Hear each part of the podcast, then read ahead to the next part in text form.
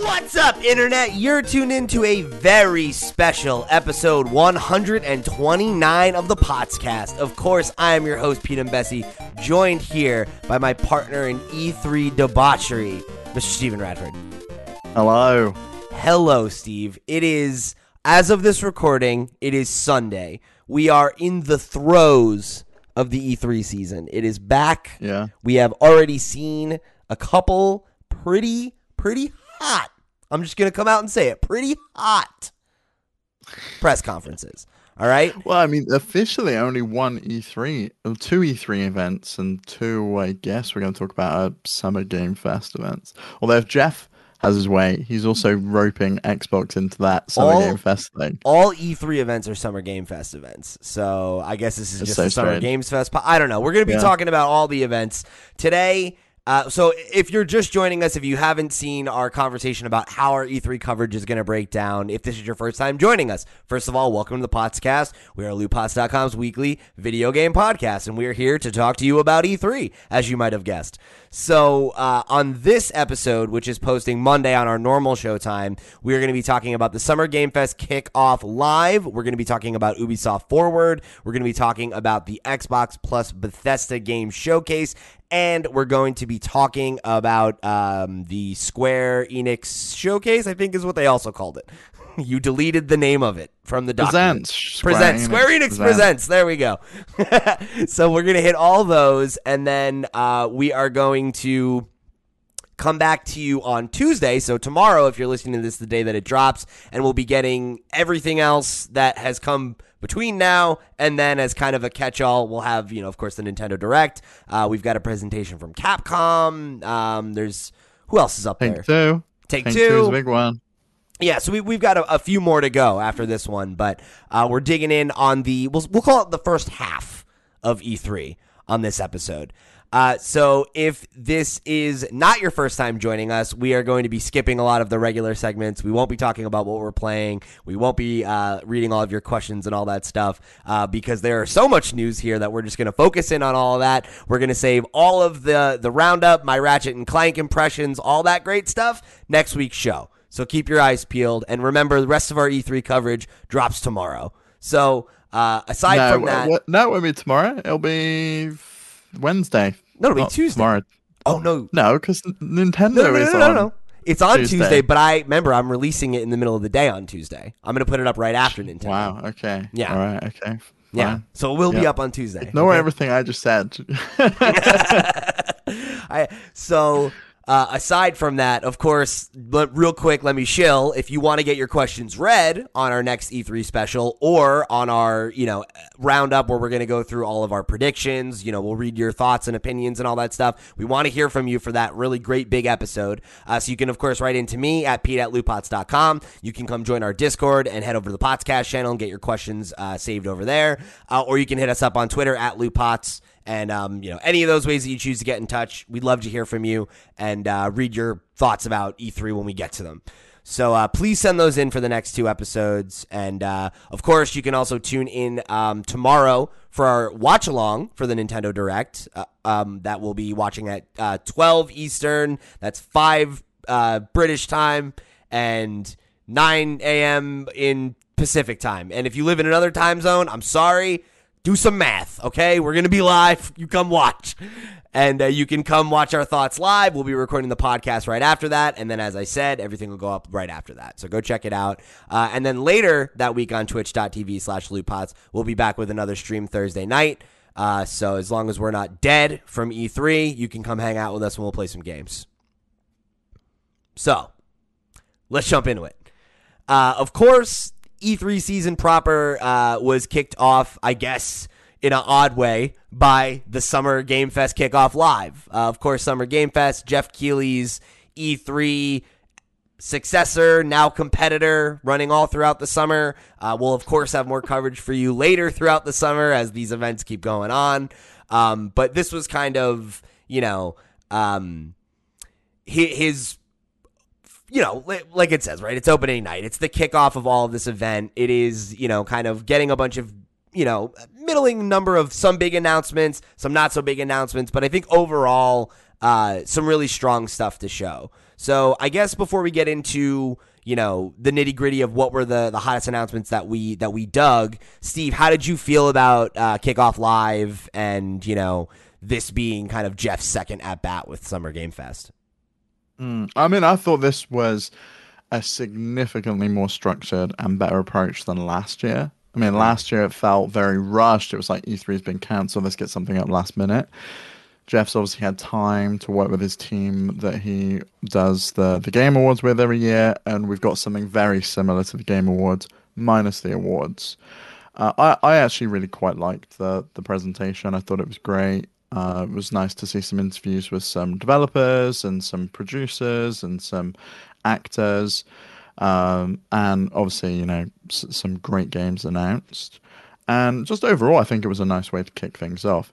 To me, though, it's still very strange that E3 exists. If this exists, they kind of feel like they're doing the same job. You know, like we were speaking, and it's very confusing to me that Xbox is in E3, but it's also an Summer Game Fest announcement at the same time. It's like the same presentation, but it's in both of these things. So it, it to me is quite confusing. I'm not really sure why they both coexist. I mean, I don't know. I I I think it makes sense. Like I I think Summer Game Fest, right, like was created out of out of a need last year.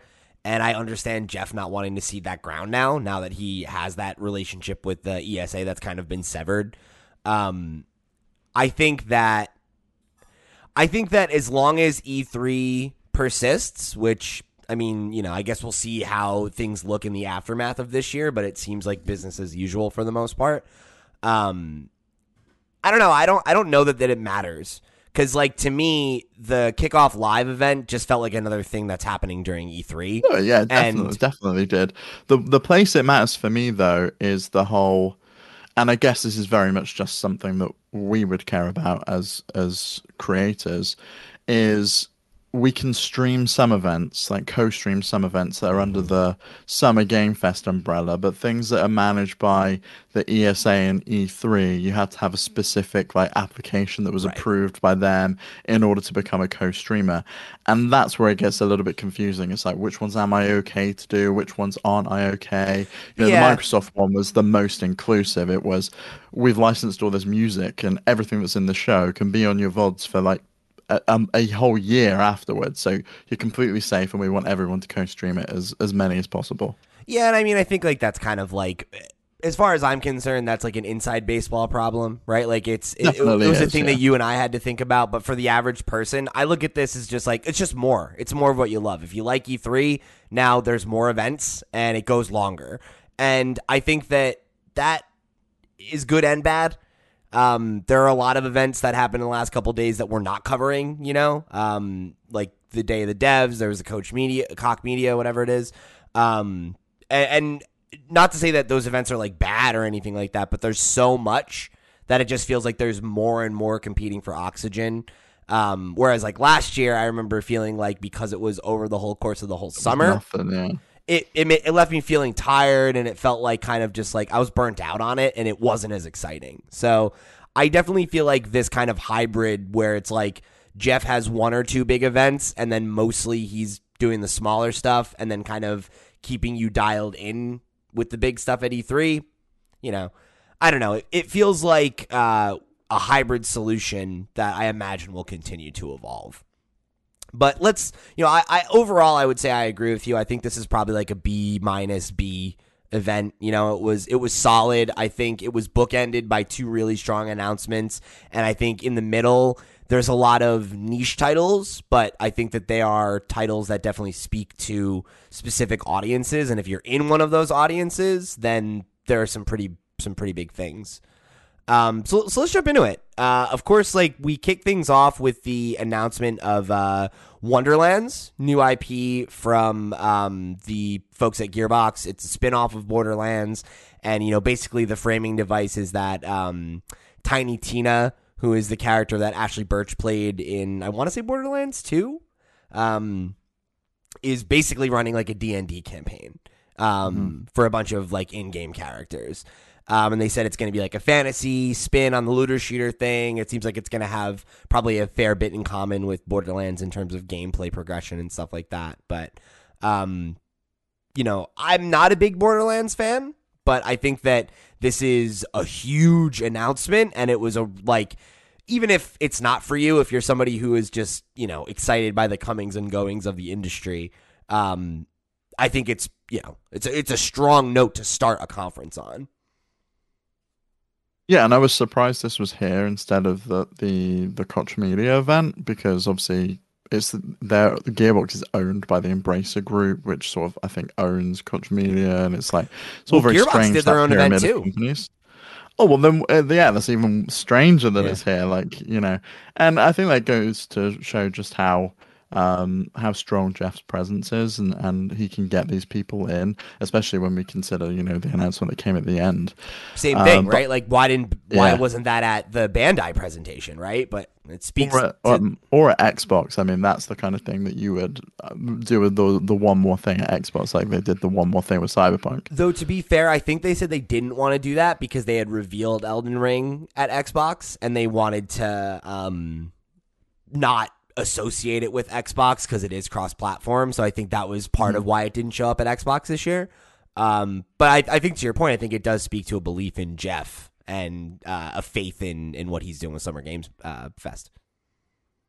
Yeah, absolutely. I mean, I love this game, and it was really nice to see Ashley Burch in person on yeah. stage, just talking about this game especially um, because so there's nice. no crowd. So like, yeah, it feels yeah. weird. Like you miss that live audience. So like having another person there to talk to Geoff, it's like, okay, cool. Like this feels a little bit more like normal.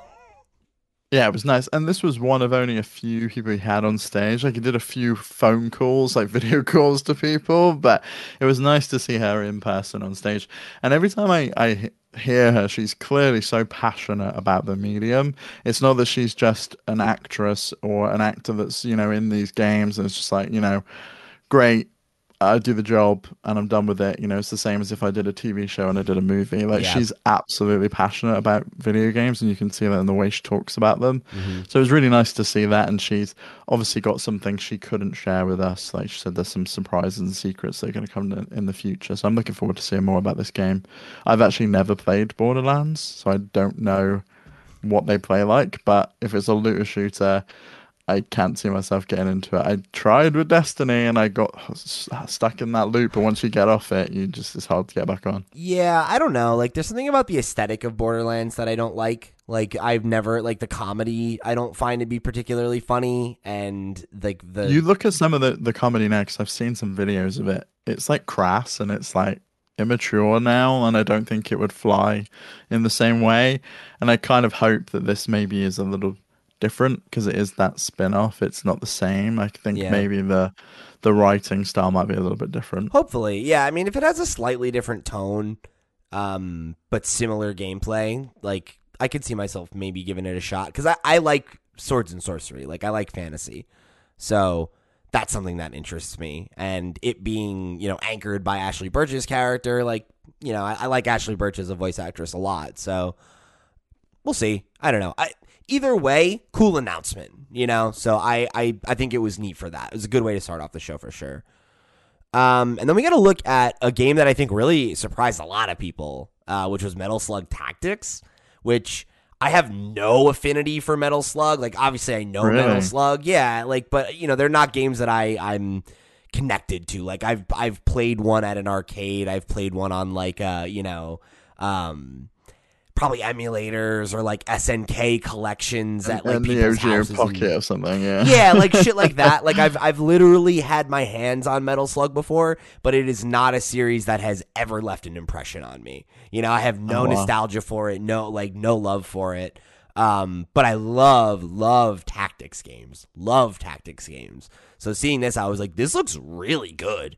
Like it had a great art I, style. yeah, I really liked the look of it. It kind of had a similar style to me in as Into the Breach. I don't know if you ever played that game. Yeah, like yeah. I never played it, but I know I know of it. It does have that look. It was yeah, it sort of was like that. You've got this chunk of land, you know, that you're kind of working on. Uh, but it's it's great. It's a great way to revive. I think it's a great way to revive that franchise and not just do yet another Metal Slug. Like branch off, do something different.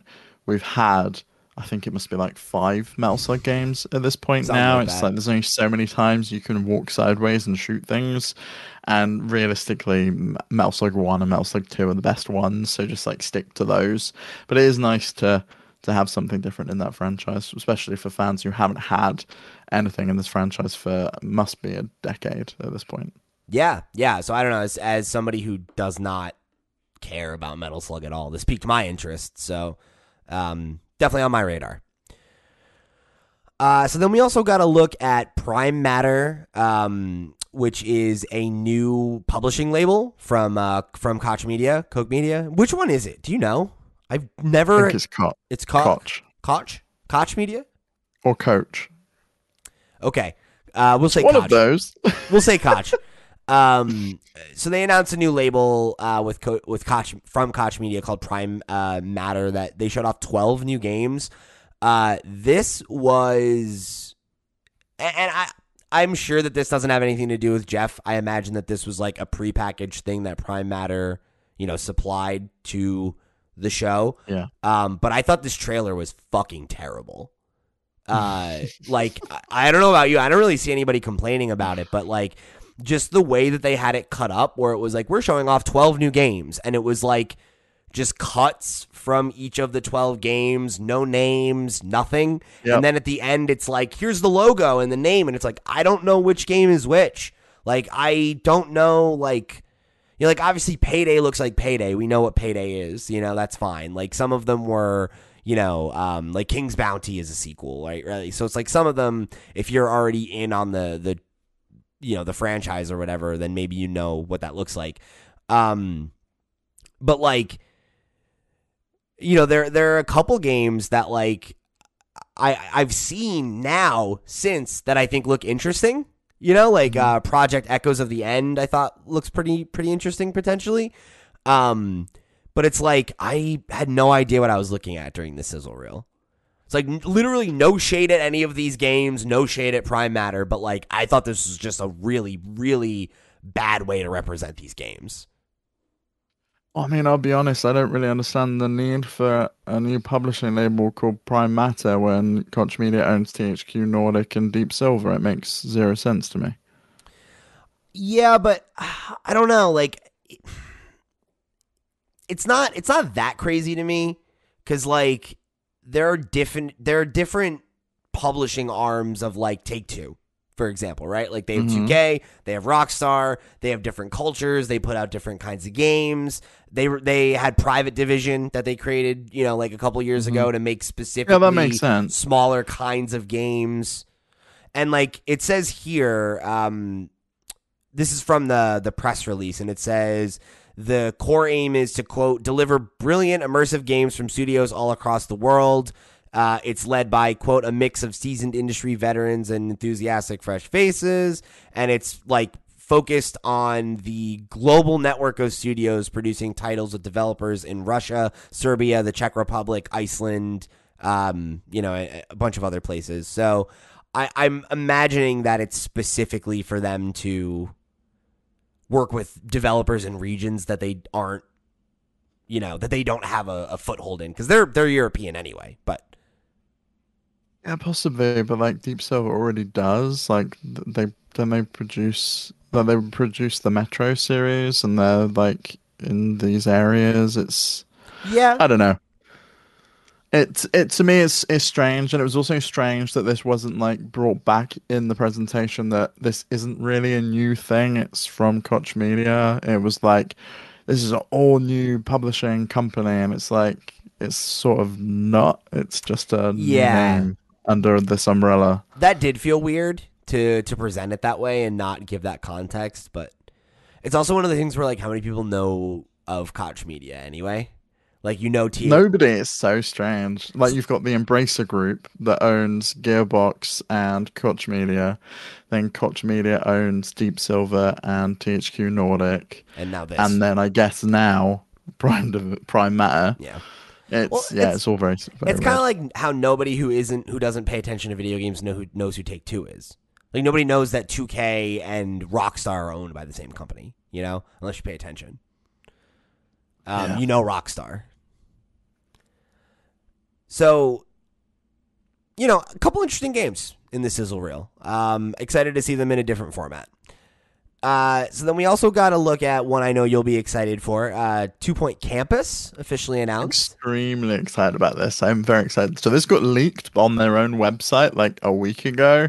They accidentally put it live before they should have. Love it. Um, I never ever thought this was going to be their next outing. Like at the beginning of uh, Two Point Hospital, there's like a Ferris wheel in the background, and I was sure, like for sure, they were going to do like a theme park one, and that would seem like the next logical step for them. But I guess with Planet Coaster, it kind of seemed pointless for them to do a theme park sim. So it's kind of let's do something different. And Two Point Campus is not something I've seen done before, and No. this is so exciting to to run a school essentially, run a, like a college.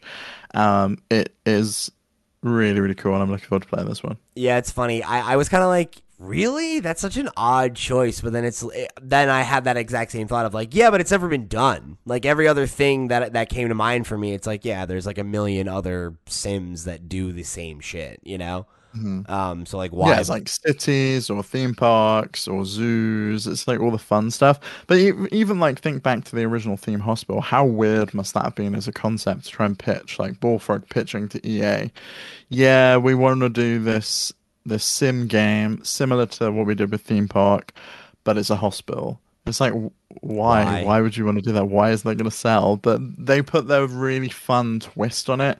And Two Point Hospital, if anyone's played it, is like a real goo- is a really goofy game. It pokes fun at itself. We spoke a couple of weeks ago about how they're adding a bunch of like Sonic, Sonic the Hedgehog Hedgehog stuff in there.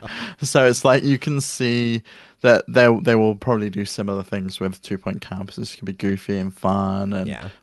you know it's it's gonna be it's gonna be a good a good time.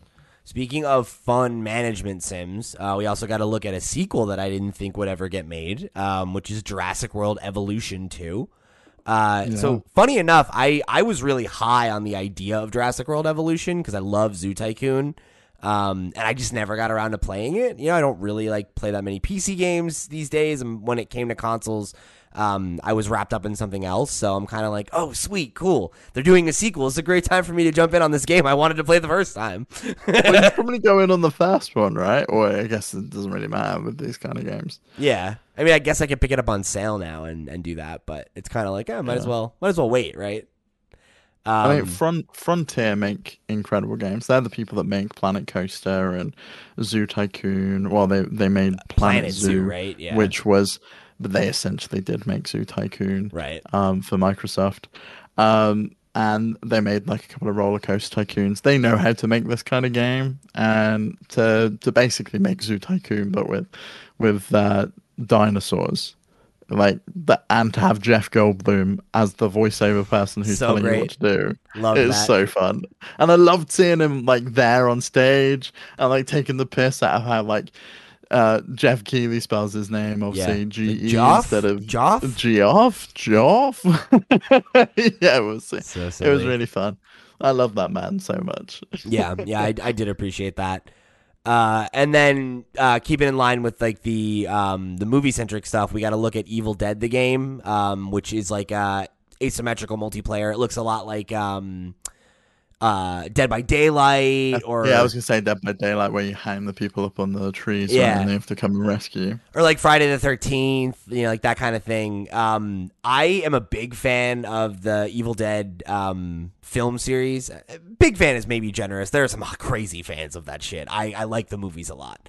Um, and I, I think that that universe just has such a fun aesthetic, and like the fact that like they're like, oh, like we have all the heroes from the game from the the films, and one of them is, is the knight from Army of Darkness, and I was like, yeah, all right, fuck yeah, we're going full weird on this shit.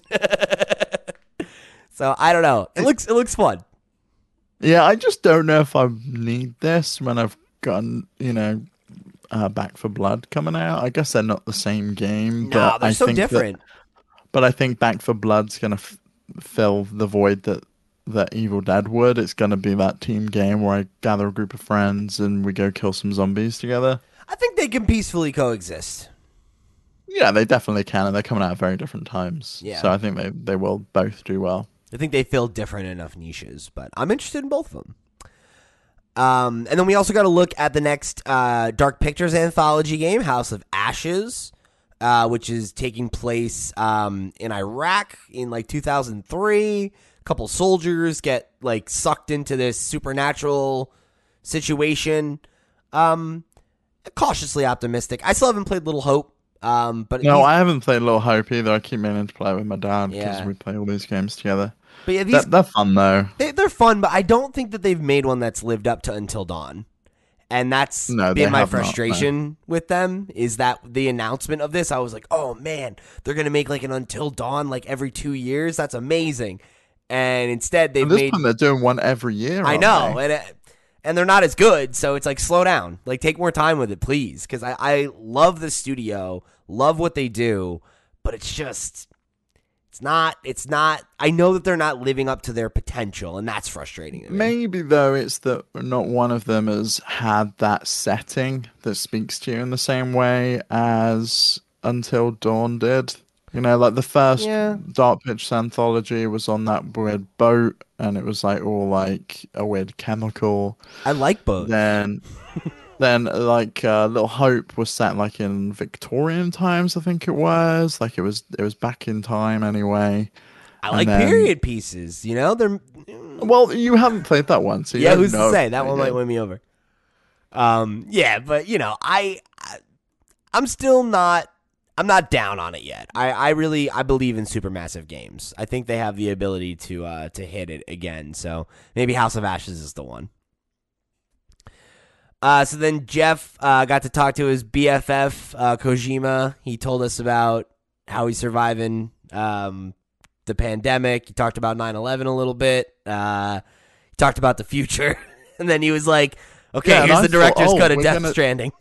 Yeah, I was like, oh, what? We're going to see what the next Kojima game is here? And it's like, uh, no, Geoff, I can't tell you anything. Uh, but here's something else. and it was like full of like all these Metal Gear references, and I, I was just- legit thought it was like a Metal Gear Solid remaster when it like first came in, and they're in that warehouse, and like it's doing that pan over the top, and they're I'm trying like, to fake you out. And then, and then he's like in a fucking box at some point. That was definitely in a cardboard box. That was a nod. That was hundred percent. Yeah, he's Mhm. being cheeky.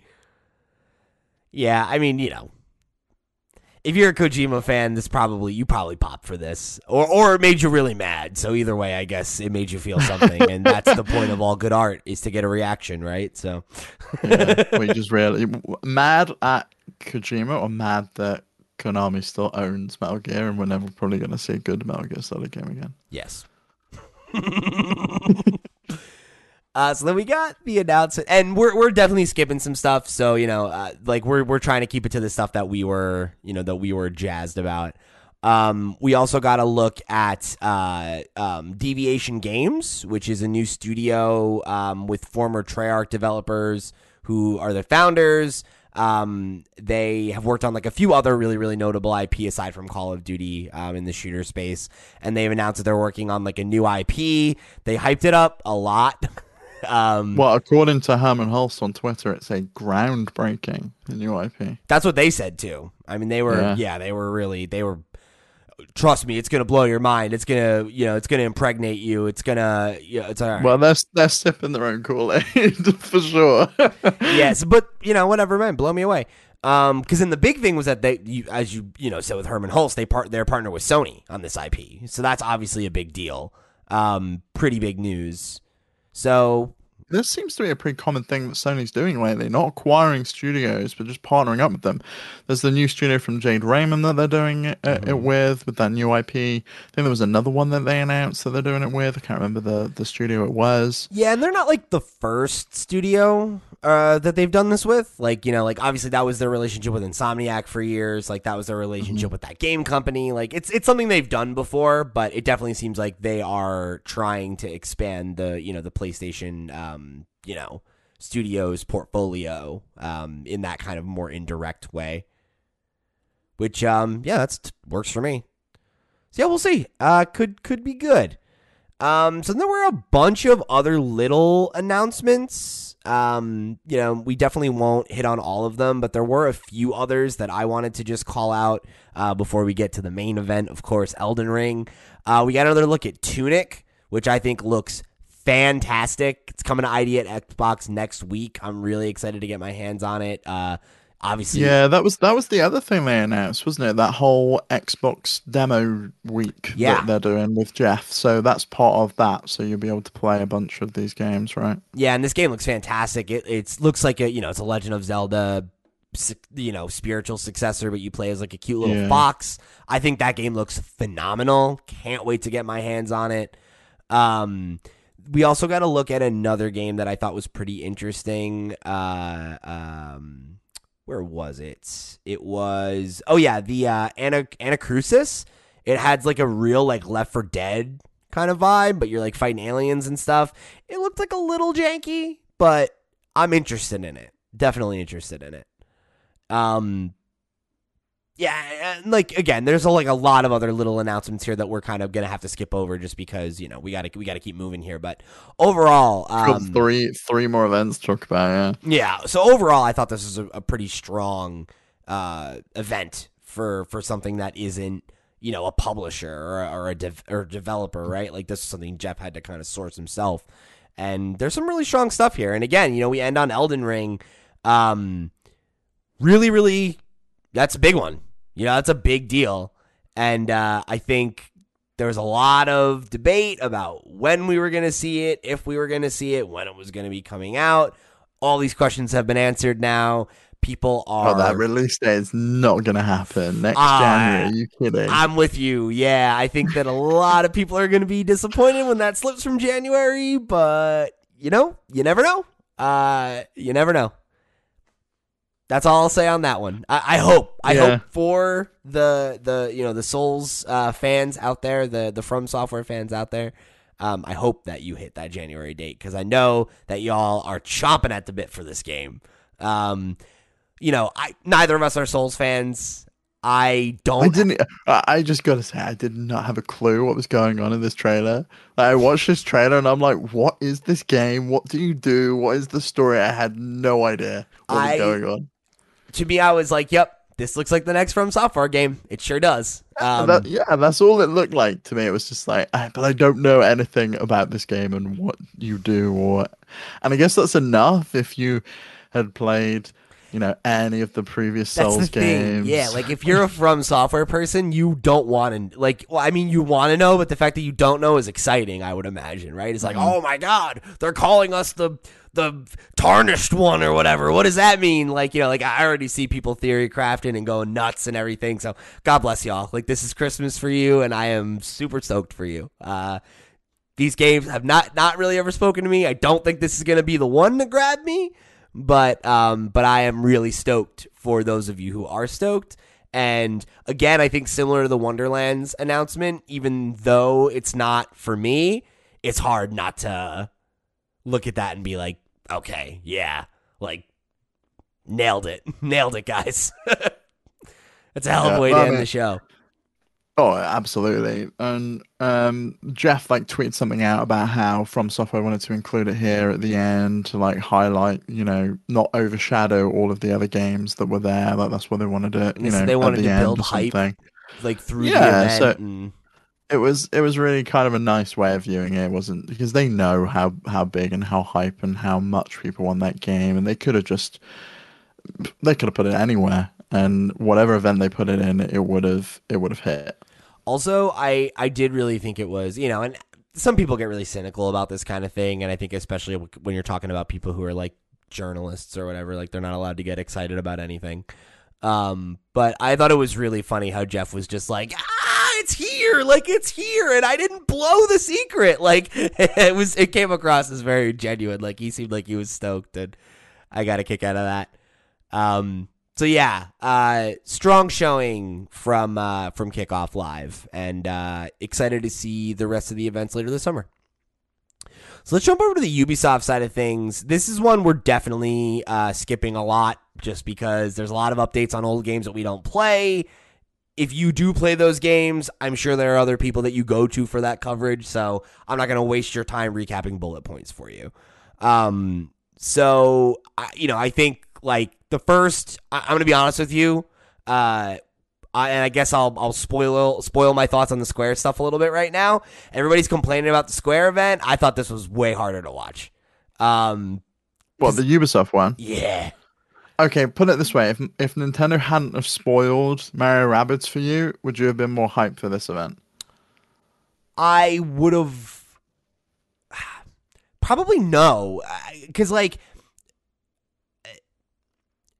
I that's still a cool announcement, right? Like uh, I to you know I guess to get through this right, like the two announcements in this that I care about are Far Cry Six and Mario plus Rabbids, right? That's it. Oh yeah, Um, I I did like the look of the Avatar game, but I have just because that seems like our first first good look at a third party current gen game. Like it's a it's the first big third party PS5 Xbox Series X exclusive that we haven't seen before. yeah, Like yeah, Far Cry Six is cross gen, and everything else in this in this presentation was cross gen or a current like last gen. Yeah, and like that's a big announcement. It's it's an actual announcement and fair play. Yeah, like that that that's fine. But the thing is, I don't I didn't love Avatar ten years ago. I sure as shit That's don't care about movie. it now. Um, and I can't see myself caring about this game. Maybe they'll prove me wrong. That's cool. Like after, uh, not aftershock. Uh, Massive is working on it. They make good games. Maybe they'll win me over. But that was, you know, I think for me, like the first what 20 minutes of this thing? It's like rainbow six it's rocksmith 2 it's assassin's creed valhalla update. What uh, uh, basically a lot of this show was the Tom Clancy show. It was a lot of Rainbow Six so much rainbow six. And here's the thing i didn't watch ubisoft live. I skipped that. I was like i can't i can't i i'm i've been watching this for five minutes. I'm bored. Like i do not care about this. And that's the thing. Everybody gets in their feelings about uh, about these presentations. I've seen some of our friends, some of our peers tweeting a, a lot of hot takes that I I don't agree with. Right, where it's like, oh, I don't think I don't think that these uh, that Ubisoft and Square need their own presentations. I don't think that that this person needs their own presentation. It's like. I mean, the thing is that, like, looking at this, there is a huge number of people that care about Tom Clancy. And they were like, that's the thing that I care about in this, and I don't care about any of this other crap. So, fair play, right? Well, like, for me, I, I tuned in because I really wanted a good look at, at Far Cry 6. I know we already had Yes. one, but I wanted to see more. I was actually really disappointed with the news we got, which was basically just an advert for the season pass where you can play as as villains from the previous game. And the the way they're selling it to you is they're including Far Cry 3 Blood Dragon. It's like, really? That's it? Like this game from what? 12 years ago? yeah, but you got to imagine they're going to re- part of the DLC. they're going to remaster Eh? it, though. Oh, I hope they they they're gonna remaster They will. it. I, I, I think there's no way they won't. I think they're going to do the same thing they did with Far Cry 3 with 5, right? You pre order Far Cry 5, and you get Far Cry 3 as a bonus, and then you can get the season pass. And Mm-hmm. we already announced that there will be these three campaigns with the villains or whatever. I think with for me, like I I'm not necessarily interested in that, but I don't find it disappointing because a I would like to play Blood Dragon on modern consoles. That will be cool. Um, but I think it's also that I think because Far Cry 6 is shown at so many places this year, they had to kind of space things out cuz you got to Yeah. think there was the segment at opening night that we didn't talk about where they talked about the game and showed a little bit more of it. Yeah, we had the interview with uh, Giancarlo, which I actually really liked the interview with him, and he gave like good insight into the fact that he kind of sees this guy. He's not playing a villain; he's playing a good guy because this guy actually cares He about believes his people He believes that he's a good and, guy. Yeah. he believes that he's a good guy. It was like a nice insight into how he got into the, The frame role. of mind of the character. Yeah, and the fact that he was like so jazzed about it was was cool. Um, but then we also saw it at, at Xbox, you know, and, and we saw yeah, it, and we and we saw more gameplay. at Xbox and that was a pretty good showing of it. Yeah, it was like a good Mhm. chunk of gameplay. So it's like, you know, I, I probably would have saved that for your own presentation, but you know, what are you gonna do? Um, so I think I think for me, like I just I don't have anything to say about the other stuff. It's like I'm excited for Far Cry Six. Um, you know, I, I know we're both big Far Cry fans, and and I think Far Cry is a series that is like it's very interesting. A lot of people really don't like it. A lot of people really like it. A lot of people have a lot of problem with its like politics. um, or lack Well, thereof. actually, this one actually is political. You know, they're finally like embracing the politics, which is nice. Yeah, and you know, I, I think I think for me, like, I like I like Far Cry. I like Far Cry. It it is what it is, and it's not perfect. There are things about it that, like, you know, you could argue are problematic or whatever. But, um, but I but I I find the gameplay loop to be really fun, and Yeah.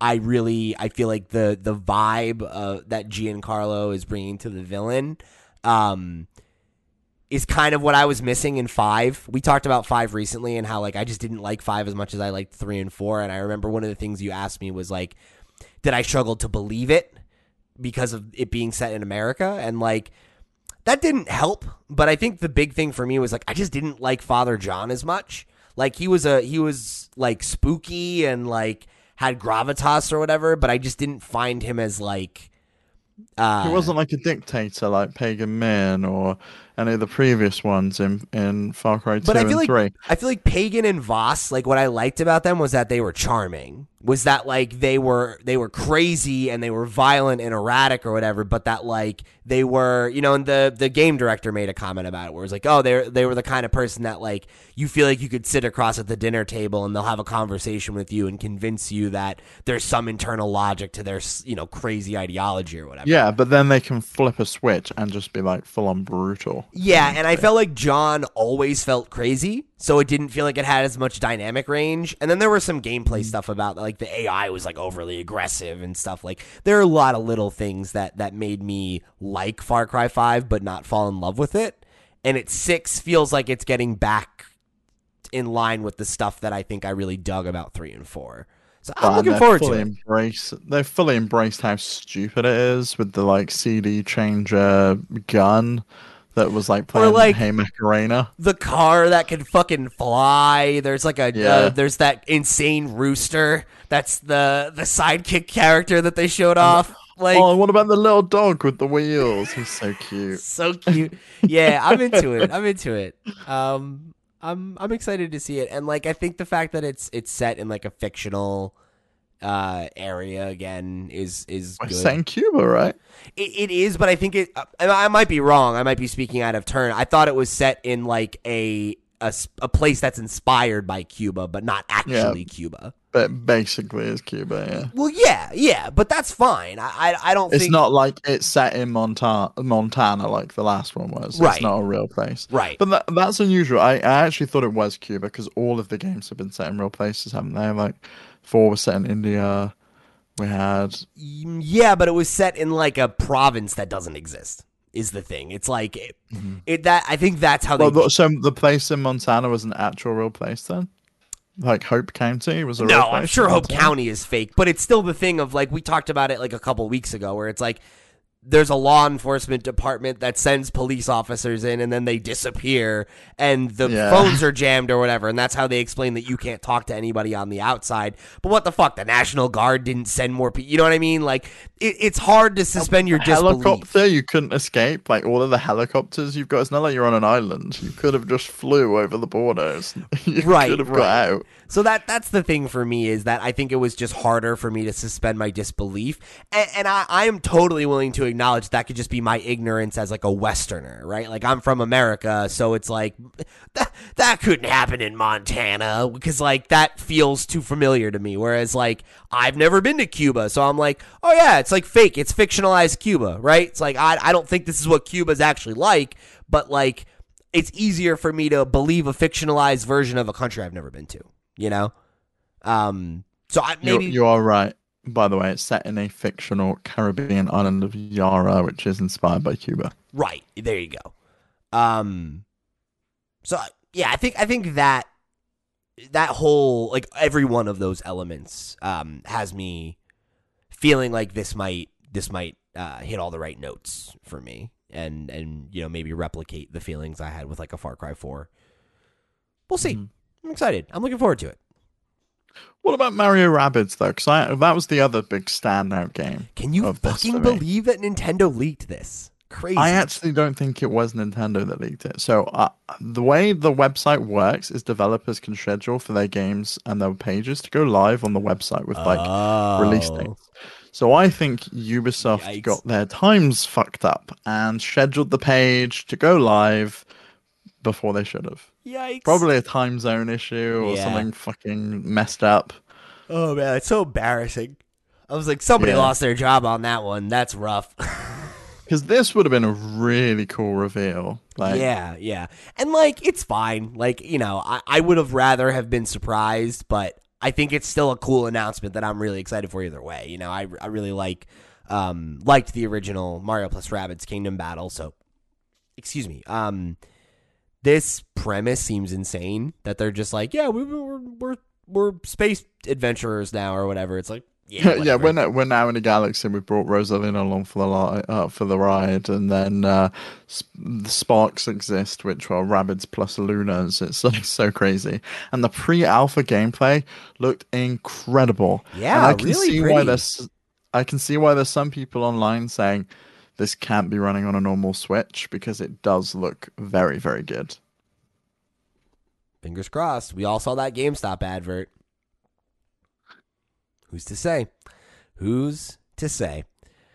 Uh, but I, I'm really excited for this. Um, I was a big fan of the original. Never finished it. Uh, it was a game I borrowed, and I never got around to the DLC. But I finally bought it on a sale not that long ago, um, and I've kind of just been like waiting to to pick it up. So I I think I might boot it up later when I'm like, you know, when I need my TV game after I'm done playing Ratchet and Clank. Yeah. I think I might play some like- some Rabbids.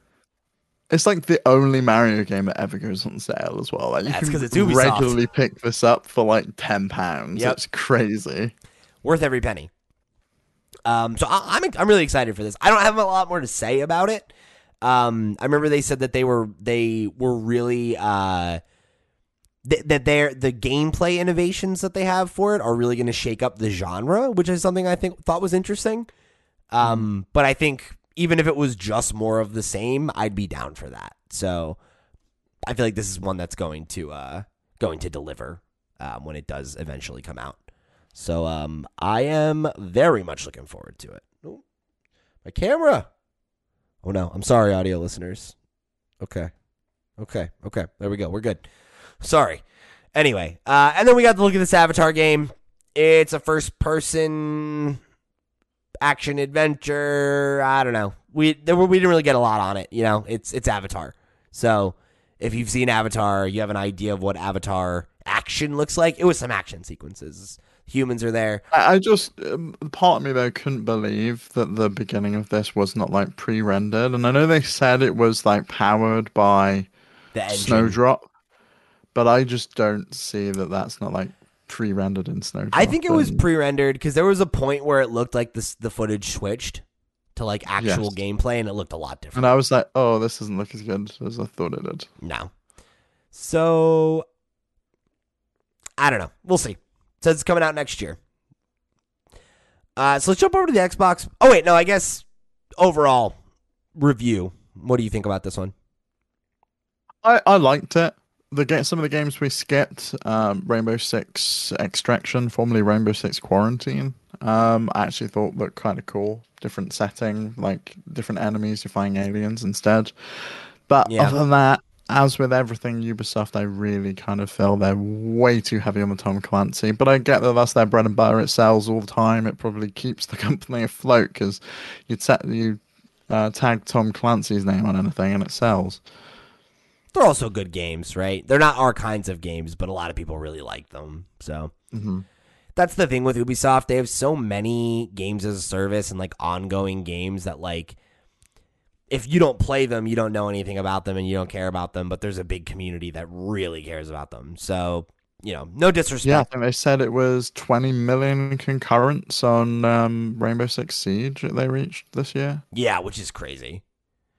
Um, I think for me, like, I think overall, I'd give it like a C plus, probably, because I think I- I there wasn't a lot here for me, but I don't think that that's why I didn't vibe with it. I, I, I, I mean, I, that is part of it, right? But like, I think it's that like in general, I didn't love the pacing of the show. There was so much focus in the beginning on, you know, Tom Clancy, and it felt like it went on forever, and like you know, the yeah, rocks. I, I actually watched this after the fact, so I skipped a lot. Of I that skipped a stuff, so lot of maybe that that's stuff. why I don't feel that way. But I also feel there's some huge omissions here. Like we still don't know anything about um uh the what's the sale game that they're doing. oh, um, Skull and Bones. Skull we and still know nothing about Yeah. Skull and Bones. We didn't see, which I never ever thought we were gonna see, Beyond Good and Evil 2. Like I just don't think that game exists anymore. I don't think it And, ever did. Are um, you kidding me? One thing, do you remember? Was it the was it the E3? Was it last E3 that we had 2019 where they had that whole thing about how we're doing this thing where you can get your art in Yeah. the game and Yeah, you yeah. submit them. It's like where the fuck's that all gonna go? Because this game just does not exist. I don't know. It'll come eventually, or it won't. Whatever. Who who knows? It's insane. Um, but yeah, I think I think for me, like the the Mario plus Rabbids news is a big deal, and you know, as much as I don't really care about the Avatar news, that was a that's a pretty sizable announcement. So I think between those and everything else, like it it wasn't a weak show. It was just a show that felt poorly paced. I think for me, and it felt very centered on delivering news to audiences that didn't need to be watching E3 to get that news. You know, mm-hmm. like I don't I don't know that you need to tell us like like like Well, this is their usual format, right? Isn't it? Ubisoft Forward's quite a kind of a regular thing, and it feels like Square Enix has also did that similar thing where they're Is just that- using the same format, isn't aren't really adjusting Yeah. it and adapting it in the same way. And that's fine. Like, you know, I think it's just like it's just what these are. Like Ubisoft and Square always have the worst shows, in my opinion. Um, they're always the two that are least interesting, and I think that's part of it. Is that like they make a lot of really niche stuff. So if unless you're in that niche, you probably don't care. And you'll walk away with one or two things that are for you, but that they they don't have like a mass appeal type show, and like that's fine. It is what it is. Um, but I think this was the the most bored I've been so far was this show, and that's why I skipped a lot of stuff because it was just like I just. It's not only that I that this isn't a game that I am gonna play.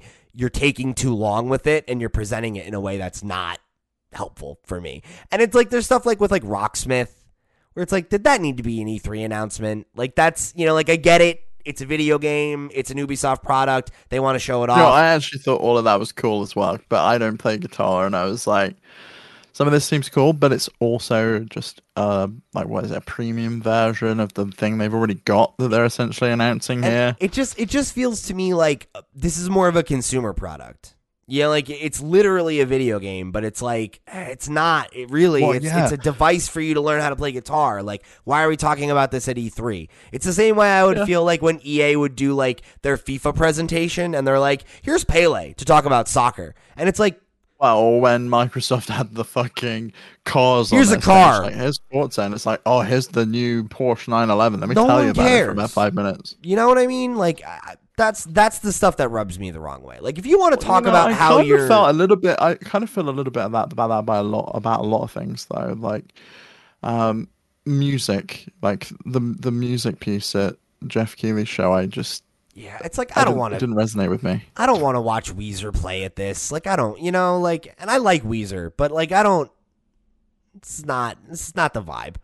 Yeah, I agree with you. Um I think that stuff just feels like a waste of time. So let's uh let's jump over to the Xbox and Bethesda showcase. Um I I'm going to come out the gate, I guess, on the review of this one. I think this has been the strongest one so far. By Um far, and the pacing on this was snap, snap, snap, snap. We didn't go. We didn't heard go three back the stage once. There were three breaks for talking. Three breaks for talking. And it was fucking Todd Howard, Pete Hines, and Phil Spencer, and that's it. That's the fucking move. and I'm amazed that Phil came out last.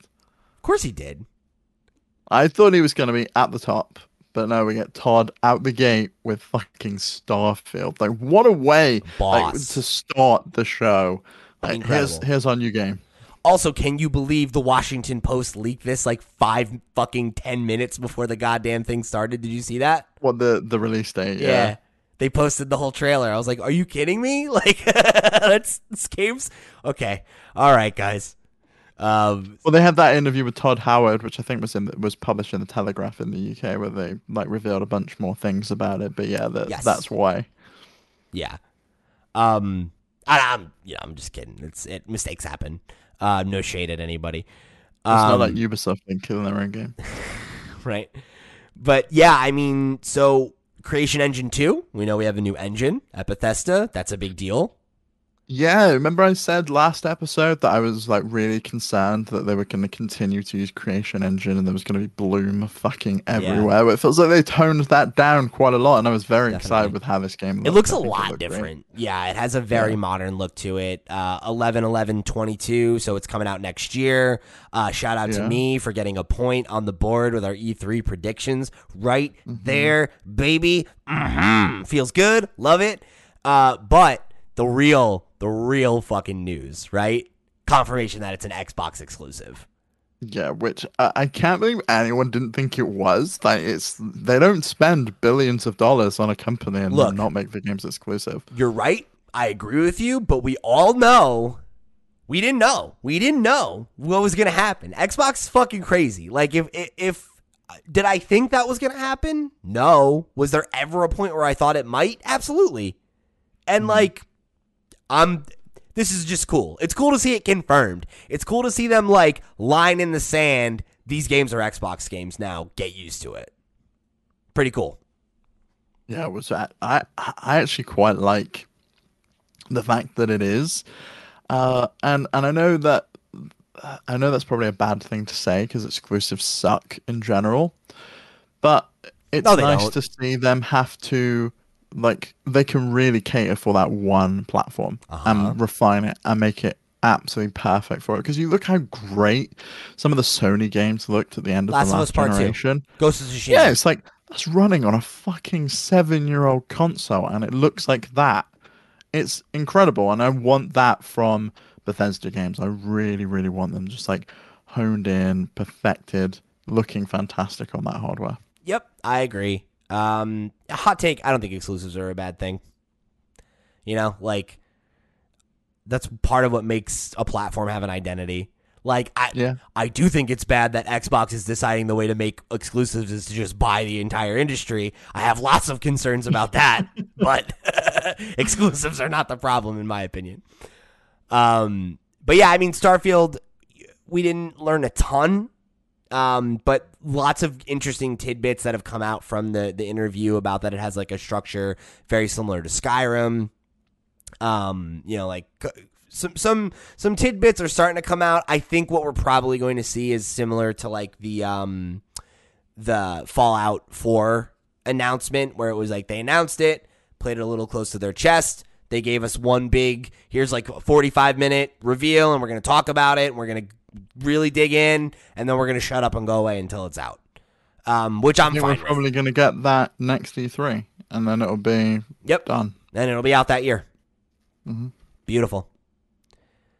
Uh, first, I like that. I I usually prefer announcements closer though. There's one in the Square uh, presentation we'll get to there. I just can't believe how close it is to the from the announcement to the release. yeah, release. totally wild. Um, yeah, we'll talk about that in a minute, but yeah, I, this is cool. It's cool to finally see it, and I am excited. Uh, the fact that they specifically called out Creation Engine Two um, is something that I think was was interesting because you know um, my fiance Sarah is a huge uh, Elder Scrolls fan, big Bethesda nerd, and um, she and I were talking about it the other day, and I was saying like, you know, like I'm worried about Starfield. Like I'm worried that it's a game that's been made in a vacuum, that it's been made for too long, that it's gonna have like a cyberpunk problem where it's gonna be a game that's made on last gen hardware, so it like it feels old even when it comes out. And the fact that they're like, nope, it's Xbox exclusive. It's only coming out on Series S and X and PC, Yeah.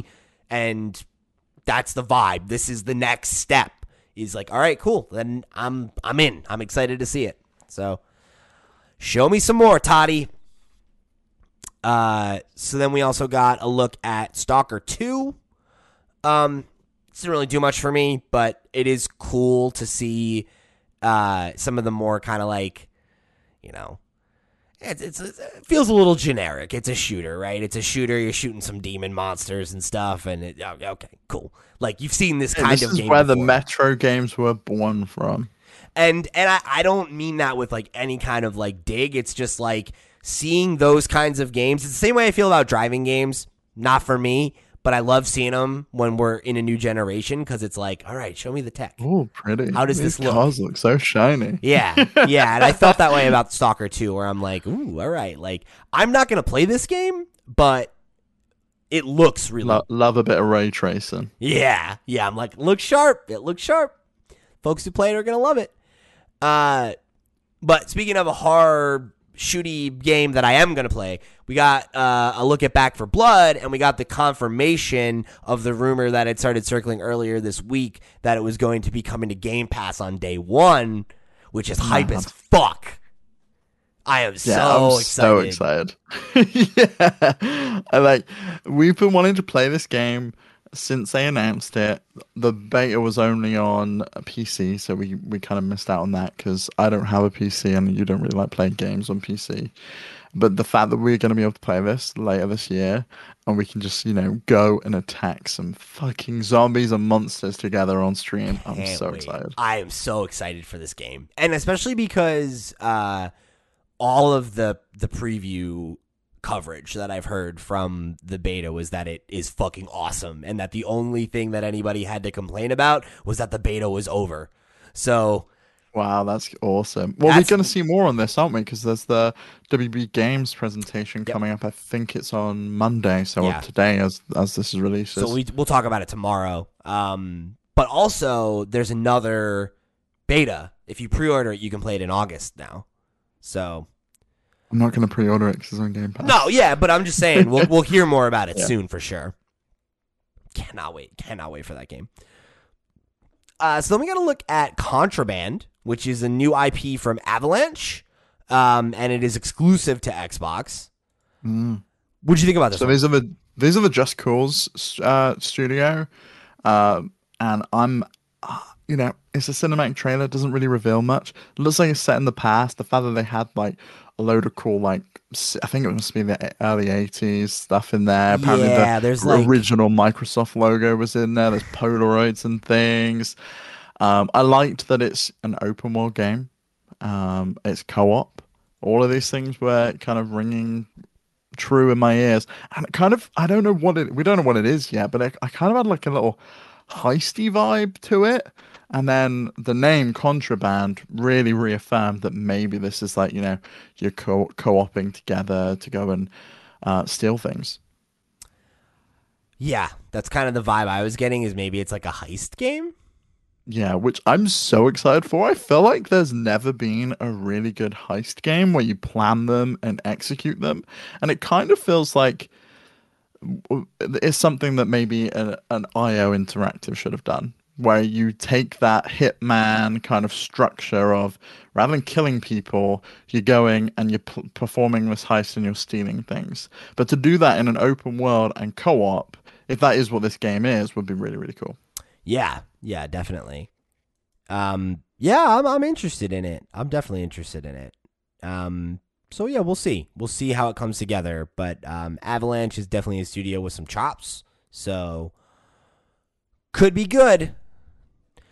Um, so then we got to look at uh, a bunch of new content coming to Sea of Thieves. Uh, it's got a crossover with Pirates of the Caribbean. Uh, it's called uh, Sea of Thieves: A Pirate's Life. It is a um, an original story. They said um, it definitely seems like pretty referential to the films, but um, yeah, they're kind of I think trying to have their own little kind of like Fortnite moment here. It feels like almost where it's like ah, there's a crossover with this thing, and they're in the Sea of Thieves universe Yeah. now, and Well, everyone seems to be doing that, or at least a lot of these Microsoft IPs seem to be doing that. We've got one with Flight Sim coming up, where there's that DLC that's coming out later this year, which is a crossover with a movie as well. Yeah, yeah. Um uh I don't know about this. Like I I feel weird about it. Like I saw a lot of people who were very excited and and um you know, we we play Sea of Thieves off and on with some of the members of the community and like I saw Doc was excited about it, Dan was excited about it. So um I'm I'm not like inherently down on it. I I just don't always feel great about like IP crossover like this. I feel like when it works, it's really cool, and when it doesn't, it feels like cheap and it feels kind of like ham fisted a little bit. And like Sea of Thieves is such a game that like to me, it's not about the story. I don't know what the story of the game is. Like the the story is I the. didn't even know there was one. I don't know that there is. I, to me, it's like the story is the adventures that you create with your friends while you're playing, and like the idea of like let's all squat up and play through this story. Yeah, and then and then know. Danny blows it all up and Doc goes crazy. It's it's good fun. Yeah. So I don't, I don't know. I don't know about this. I, I'm willing to reserve judgment, but it definitely didn't. It didn't. Some of uh, the stuff looked cool though, like the ghost ships coming towards you. Uh, Yeah, that was like, cool. Who's that guy with the like squid face? Oh, uh, Davy Jones. yeah, he's in there as well with his little lobster claw hand. Yeah. So it uh, it does look kind of cool, and I'd imagine if you're a fan of the game and a fan of the movie, this probably is like Huge. really, really hitting home for you. Yeah. I think it's just for me. Like I really liked the original Pirates of the Caribbean movie. I thought the second one was fine, and then now I'm just kind of like, why are there like six more of these? Like, let's can we? I'll be honest, I only like the ride at Disneyland. I think the movies are boring. Okay, interesting. That's an interesting take. Um, so then we also got the news that Yakuza Like a Dragon's coming to Game Pass today, uh, which is really sick. Um, I definitely would love to give that game a shot. So I think I probably will now that it's free. Really, you're starting with that one. You're not going to start with all of the other fucking Yakuza games that are Yeah, on there. but- but- starting with Like a Dragon. Oh, oh, you mean like starting to play? Yeah, like Yeah. why would you start there? That's like going, hmm, I'm gonna start Mass Effect three and Well, not play the other ones. Because it's different. It's like a turn-based RPG, and I like those. Yeah, it is. Yeah. I don't love brawlers, you know. Oh, the brawling's fun and the other, uh, the other ones. I'll work my way backwards. I'll play zero afterwards. Fair enough. Uh, so we got to look at Battlefield 2042, which um, this kind of game not really my bag, but Battlefield is weird. Like I picked up Battlefield, I think World War One or whatever it was, like a couple Battlefield years. one. Yeah, yeah, yeah. And like, I think it was because the story mode I thought was interesting. That was like they had that like little vignette I liked thing. the story modes on Battlefield One, and they did the same on Battlefield Five, which made no sense that they just called the next one Battlefield Five. And there's no campaign in this one. and that's that is disappointing. Um, but I will say that like that's really my only experience with Battlefield. But I really liked that campaign, and I got a little bit into the multiplayer of that one because I had bought it. Um, this is not necessarily a game for me, but looking at this, I thought this looked incredible. Like with like the mm-hmm. dynamic weather, there's like this like there's like a scene where everybody's like fighting around a tornado, and there's like people flying ships in the air. There's people ziplining on the ground. There's people at the top of these buildings. Like it was nuts. It was like really crazy, and like it felt authentic. Like you know, it didn't feel like oh, here's this prepackaged piece of footage yeah. that shows a perfect scenario where everything is really cool. It actually looked like people playing, and it was like this is what the gameplay is like. And for that, I mean, really cool, really cool. I thought. Yeah. Well, I, I'm I'm not going to pick this game up, uh, Me but neither. I am excited um, to see where the re- where the series goes, and it's a good look at what Dice can do with Frostbite on next gen hardware, and I'd be interested to see what what that uh, entails for the rest of the EA games that utilize it. really, yeah, it's really impressive looking stuff. So, um, as much as it's probably not a game that that will pick up, pretty damn cool. Speaking of games I will pick up though, uh, we got a final release date on 12 minutes coming out August 19th. It, it will it will be uh, console launch exclusive and it will launch on Xbox Game Pass. Hype, hype And I'm so excited for this. hell. I am so excited for this game. It looks so good. It is 500% my jam. Can't wait. And keep a lookout for some more on this. There's the Annapurna presentation, which I doubt we'll be covering in our coverage on Tuesday. But tune in, have a watch if you're interested in 12 minutes. There's going to be a bunch more um, Yeah. interesting tidbits on this game, I'm sure. At this point, I don't really want to see anything else. It's so close. I'm I'm good. Like I'm in. I'm getting it. No, I'm the same, and there, there's a bunch of games that I, I was like that with. Um, so yeah, I am totally with you, especially for such a story-driven game like this one. You know, it's fine to see something like Battlefield 2042, and they show you some new guns and some new mechanics and things. But new map. yeah, for a story game, you you don't really want it ruined. Exactly. Uh, speaking of story games that got a release date, Psychonauts 2, huge deal. Uh, obviously, absolute cult classic, the original. People love Double Fine.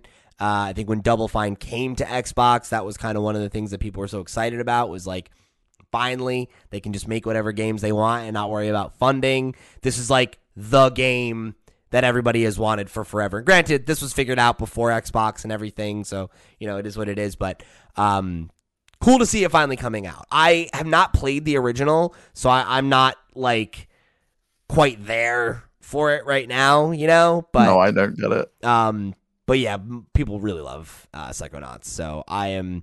I'm I'm a big fan of Tim Schafer and, and the folks at Double Fine, so I'm I'm really just happy to see that this uh, exists and that it is. Yeah, imminent. I love him. I love him, and one of my favorite moments of him was um, I, I don't know if you ever watched them, but the BAFTA Game Awards uh, here in the UK, and like when he got his Lifetime Achievement Award, and just like seeing everyone talking, saying nice things about him, he just couldn't believe it. He's just like so overcome with emotion that everyone was saying all these nice things about him. yeah, I'm a big fan. He he uh he's he's a, a creator with I think a really unique voice in the space, and uh, seems like a just- seems seems like a good dude. Yeah, he just seems so humble all the time. Like he's achieved so much in his career, and he just, you know, he never seems like the kind of jackass douchebag you could potentially become with Yeah. all of that. Like uh, I don't know if you watched the Day of the Dev stream that they did this year, um, but he's he's one of the presenters and like creators of it and everything, and uh, he like opened it up and was just like talking about how he's like ah it's like I just I love games and it's so exciting to be a part of this industry and see like what all these young like fresh creative voices are doing and it's it's cool to see somebody who's achieved so much and been in the game for so long who uh, is still excited about it and not doesn't have that cynicism.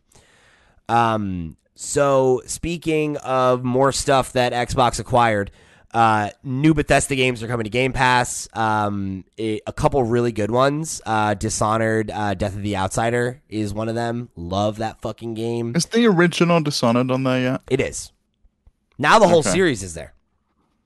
Okay, Check it out. because it was only Dishonored two for a while. Yeah, yeah. But they they got it there now. Uh, and then Fallout, Fallout Two, Fallout Tactics, and Fallout Three are all there. Um, the original three Fallout's only on PC right now. Kind of a bummer. Yeah, they they'll never ever come to console. They just will not put the work in to make those controller based. They should though.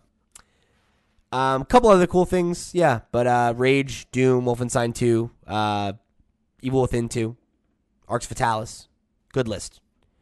Uh, we're we're getting we're getting almost all all of them in there now these days. Uh, we got some more looks at the uh, next expansion for Fallout 76. They actually talked about the next two. Um, we don't play that game though, so we're gonna move on. Uh, we got to look at Party Animals, which is a Gang Beasts clone. It feels like you played Gang Is Beasts. it a clone or is it by the same people? I don't think it's by the same people, but you know what? It could be. Find out. Find out. For me, I'm gonna have a look. You have a look. Yeah, I'm looking it up now. So while you look that up, uh, Hades is uh, coming to Xbox. The physical version is uh, and PlayStation. and PlayStation, yeah, of course. Um, and it's coming to Game Pass on August 13th. So that is a fucking slam dunk. If you have listened to the show, you know I really liked Hades uh, last year. I think it was the strongest indie game of the year. Um, definitely on the short list for game of the year in general for a lot of people. Uh, if you haven't played it and you can pick it up now for free, you better don't don't miss it. Don't sleep on it. Mm-hmm. Uh, so then we got a. Did you find out? Not the same. Little, little close, little close for comfort for me on that one. But I gotta say, I love Gang Beasts so much that I'll play this game. Yeah, plus being little cute animals is, you know, a real plus. yeah. Uh, so then we also got to look at Somerville, uh, which is another I'm game. so excited for this game. looks great. Coming to Game Pass next year. Uh, this is from the developers of Inside, uh, as It's well. not from the developers of Inside. Wait, it's not. It's from a new studio called Jumpship, and they developed a brand new IP with in collaboration with the co-founder of Playdead, Dino Patti. Oh, okay. And it's a brand new studio. so it's from the CEO of of Playdead. Yes. Got it, Which, okay. And the co-founder of Playdead. So it makes sense why it looks like inside, but I guess I he's apologize. now left. He's now left Playdead, um, and is working on something new. I saw some people tweeting about that. I guess I guess I misread. I apologize. Um, but it has that vibe to it. You can kind of see Definitely. that lineage to it. Um, this looks really good. Think the art style I is know. I was cool. so excited for it. Yeah. Seems like you're like a you know you're playing a dad and you're you you've got your you're like your wife and your kid and your dog and you're trying to like escape an alien invasion. Yeah, like, and then at the end of the trailer, it was like the kid looks up and looks over the thing, and I'm like, "Are you gonna play the kid at some point as well?" Well, that looked like the beginning to me, and it was Yeah. like the aliens are coming in the house or whatever, and the kid's waking up, and I was like, oh shit, like that's scary. Like that's I don't know, it's Like cool. you know how scary and intense inside gets at times. Like when the dog's chasing you and you're like jumping off that fucking cliff, and your heart's like beating as the dog is coming up close to you, and you, all you have to do, the only thing you can do is just leg it and leap and hope that you land safely. Those games are so good. Yeah. Also, um, that is one of my favorite pieces of British slang. To say run, you're just like you just gotta leg it. I Oh, you don't say that, okay? No, you don't. I just think it's really funny, and not in like a oh it's stupid. I just I, it's funny to me. He's got to leg it. uh, so then we got another look at Halo Infinite. Um, we got some some more little story bits. We got another really big look at the multiplayer. We got the confirmation that multiplayer is going to be free to play, uh, and it's going to support 120 FPS. They have said it launches this holiday. So that is another point for me on the board. I, I, I, yeah, I don't think they're hitting this. Jason Schreier made a very good point, which was it's very interesting they're willing to commit to a specific release date for Starfield, but they're only saying holiday 2021 for Halo Infinite. Look, here's the thing. Do I think they'll hit it? Maybe not. Maybe probably. But they not. did announce it. But so they yeah. did announce it and they gave a vague release window, so I get my motherfucking points. Also, here's my thing. Uh they should take as much time as they want with that fucking game. Because where I'm at with it right now, I think it looks pretty good. Like the the multiplayer stuff they were showing, it was giving me big Halo 3 Yeah. vibes. I'm Multiplayer looked great, but the problem is they showed fuck all of the campaign other than in what swimming through a bit of stuff or whatever it was, and it was like, really, that's it from the Yeah, I mean we've yeah, we we haven't seen a, a ton of the campaign, but that's the thing, like that's fine. Like I, I don't know, like if they need to take more time, they need to take more time. Like it, Yeah, the- and I think that's what's probably going to happen. We're probably going to see the multiplayer release free to play, and then the campaign slips. maybe comes later. Yeah, I don't know. But they also, uh, you know, they had the creative director uh, come out, and you know, they they um, made the point of pointing out that he's been around since the old school days, and he was the director on ODST, and then he left, and now he's come back, and they're super excited to have him back. So I mean, in my mind, oh, cool, he was the creative director on the last Halo game that I liked, aside from Reach. So it's pretty good. This is what the third director of this game. Yes.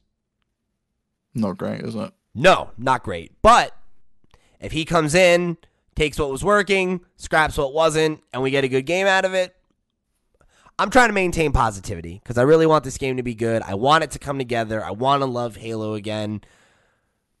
Yeah, I just really feel like they're setting themselves up already because the way they pitched it, the person that was presenting said, and season one of the mul- and the free to play multiplayer is releasing ho- like holiday 2021. And then they only later in the presentation clarified that the campaign was also coming holiday 2021. And when they showed the like screenshot, it was two distinct It was. Halo Infinite multiplayer, free to play, Halo Infinite, epic campaign. So yeah, I wouldn't be surprised. I wouldn't be surprised if they split them up. I think that's fine though. I I wouldn't have a problem with that. Hell, if they put it out and the multiplayer is really good and the free to play multiplayer takes off and then the campaign sucks, I wouldn't even really care about that. That'd be fine. I just Yeah, I think most people are probably gonna take that viewpoint. To be honest. I just want Halo to be back. You know? And I like the campaign of Halo games, but like I haven't played one in so long. Like I don't whatever. Win me back or don't. As long as the gameplay's good, like think I think I'll, I think I'm in it. You really know? should just play Destiny and just go in the Crucible. You'd like have a great time with it. I don't like it. Just I don't, don't, like play It. the loot the loot a bit. Just play in the Crucible. You'll have a good time. But don't I need good gear to be good in the Crucible? Yeah, I guess. But Right. Get someone to give you some. I don't want to fucking. I don't want to do it. I don't. I like the world of Destiny. I like Halo. I like Halo, Steve. Okay, I like Halo. I want to play Fair Halo. Sorry, I pulled out my headphones. I got very emotional there. All right. So then we also got to look at uh, the Diablo 2 remake. Uh, it is launching on September 23rd. And it looks pretty good. It looks fucking amazing, Pete. But this is, you know, nothing new. We saw all this before. We know everything that's in it. We know you can play in the old isometric at 2D assets if you want, and the glorified new 3D engine that they're running it in. So I'm very excited about this. I cannot wait. Eight player co op. So they added some stuff too, right? Like, Some, I mean, I think we had maybe six player co op before on Battle.net. Whether it's the same or now, I don't know, because obviously it may have been eight then. I'm not sure. either way, looks pretty cool. Um, maybe I'll play it with you. This is my favorite Diablo. I don't think it's the best one for you to start with if you're new to Diablo. I think I'm about best I played three. Oh, if you played three, then you'll like two. But three is the best starter Diablo. It's I played. I played enough good. three. I, I get it. Mhm. You know, I know the loop. Uh, me and my my roommate in college, we beat it. I think. If not, we got far. I played a lot of it. I played like several hours. I, I get it. Yeah, that's cool. I mean, there's just a lot more you have to take into account into like uh, potions on your belt and making sure you use health potions and mana potions. Whatever. You like that. teach me. It'll be fine. We'll stream it. I'll tell you what, though. I'll play. Uh, we're trading. Okay. If I'm playing this, you got to play a game that I like. Why? Because You're you the want- one that said you wanted to play this. No, I said I would play it with you. Oh, okay. That's not what you said on Twitter, though. I said it looks pretty good. I said I think I'll play it with you. Right? Wasn't that what I said? Okay. Wasn't that what I said? Yeah, something like that. Yeah, but it's not like, oh, I will play it with you if you want. You know. I'm not. I'm not trying to. I'm not down on it. I'm saying I'll play it, but I'm just saying you should play a game with me that I want to play now because you know I want to play. What do you want to play? We'll talk about it. You want to play Back 4 Blood? I'll play that with you. That's don't no yes, no. I can play Back 4 Blood. you you, son of a bitch. uh, then we got to look at another game, uh, Plague Tale Requiem, coming to Game Pass. Uh, yeah. What's up with this? Because Plague Tale was a VR game, wasn't it? No, no, it wasn't. So I wrote down some notes while I was watching this. I got to Plague Tale, and it said, "Oh, it's that fuck." I wrote, "Fuck me, this looks good," and then like two minutes later, I said, "Oh, it's that fucking rats game again," because it's that game with uh, and a plague a Plague Tale Innocence. I think was the first one. Yeah. and it was. And it was a million fucking rats, and that was apparently where they started the game. They like were doing a game jam and experimenting, and they managed to make a million fucking different assets come on screen at once, and they man they decided let's put this into a game and make them rats. So we're getting a sequel to that game in 2022. We don't really know much Why the else fuck about did it. I think this was a VR game? I don't know, but that'd be terrifying with all those rats coming at you in VR. Huh. I was really interested in this, and I feel like I thought I couldn't play it because it was on VR or some shit. No, you Whatever. should play. I think it's on Game Pass as well. Looks like it. Cool. Well, about to uh, eat some rats or whatever you got to do in that game. We'll see. Uh, so then we got the Far Cry 4 stuff. We talked about that. We're going to jump along. Uh, Slime Rancher 2 was announced. It's coming to Game Pass in 2022. Uh, I this is very similar to me as Jurassic World Evolution, where S- Slime Rancher was a game that I remember like following when it was in early access, and then when it finally came out, like I was already into something else. I never got around to it. I always wanted to play it. Yeah, I was the same. I really wanted to play it, but it was only on PC for ages. And then when it finally came to console, I was like, oh, it's too late. I'm kind of don't want to play that anymore. Yeah. So, um, I'm very interested in this one. I think I'm definitely going to try this, especially because it's coming to Game Pass. Uh, so then we also got to look at Shredders. I was at like snowboarding game. Not really much to say on that one for me. Uh, we got another look at Atomic Heart. This is a game they've been showing us for like years, but this is like the most we've actually seen of it with like its characters and you know, um, and just kind of like more. It looked this- very controlly. With Yeah, but it's- it's- hand stuff. I think it's set in Russia. It's like it's got like a Eastern European vibe, um, in like the tech and the architecture and like I, I believe the characters, like the the I think the song in the background they were singing in Russian and you know it's it's it's got a different yeah, and, kind then- of and you can even the logo looks like you could almost see it in Cyrillic. You know, Mm-hmm. Mm-hmm. Yeah. Yeah. Um, it's like it. It kind of reminds me of Metro, but like not as like post-apocalypsy. So I don't know. I'm I'm interested in Atomic Heart. The first time we saw it, I really thought it was cool looking. Um, so I want to I want I want to see it. I want to see more of it. Um, and apparently it's coming to Game Pass day one, even though we have no idea when it's coming out. So that's cool. Did they not even give a vague release? But no, they didn't give a vague. Release. They sure didn't. did they? No. um, which bummed me out, but that's fine. Uh, and then we got to look at Replaced, uh, another indie game coming to Game Pass in 2022. Uh, this looks rad. This was that pixel art one with like the dynamic lighting, and it was like, well, you know, I, I'm big into this style of like pixel art, but it's almost like 3D. Yeah. and not like the 2.5 HD 2D shit that Square does. but it is like, that. thi- it's not really though. Like theirs, a- it has a very like specific aesthetic. This is almost like they rendered it in 3D and then like scaled it down and then like scaled it up, and now it's all pixely. Do you know what I mean? It's like I do know what you mean. Yeah. Well, it's interesting because like the environments don't look like pixel art, but the characters are all pixel art, and like the Yeah. lighting is like a 3D lighting where like But I think the environments all are pixel art. So They might like, be, Look at the ho- yeah. the hotel logo and stuff. Like you can see the pixels and things on the on the like metal bars and stuff. And Yeah. it, it all looks hand drawn, like hand drawn pixel art. Yeah. It sort of reminds me of how they did the original Resident Evil game, where you had that like pre-rendered 3D looking background that was like perfect looking, and then over the top they put some fucking square polygon people. Yeah. it is kind of like that, but it looks it looks so cool. Uh I just the art style alone was enough for me to like, yeah, I'll kick the Oh, tires on so this. I'll give this a yeah. shot. Yeah. Uh, so then we got announcement of the Doom and Shroom update for Grounded uh, coming out on June 30th. Um, I didn't want to play this when it was in early access because I just don't like playing games when they're in early access. But I, I think I want to. don't play it now because it's still in early access. I think I want to try it though. It looks fun. It, I really struggled with it in early access because the tutorial was terrible and really didn't give you a great idea of where to go. And then it glitched and bugged out, and I couldn't complete the tutorial. So I had to restart the game, and I was like, "I'm done with this." I'm we'll wait it out. We'll wait it out.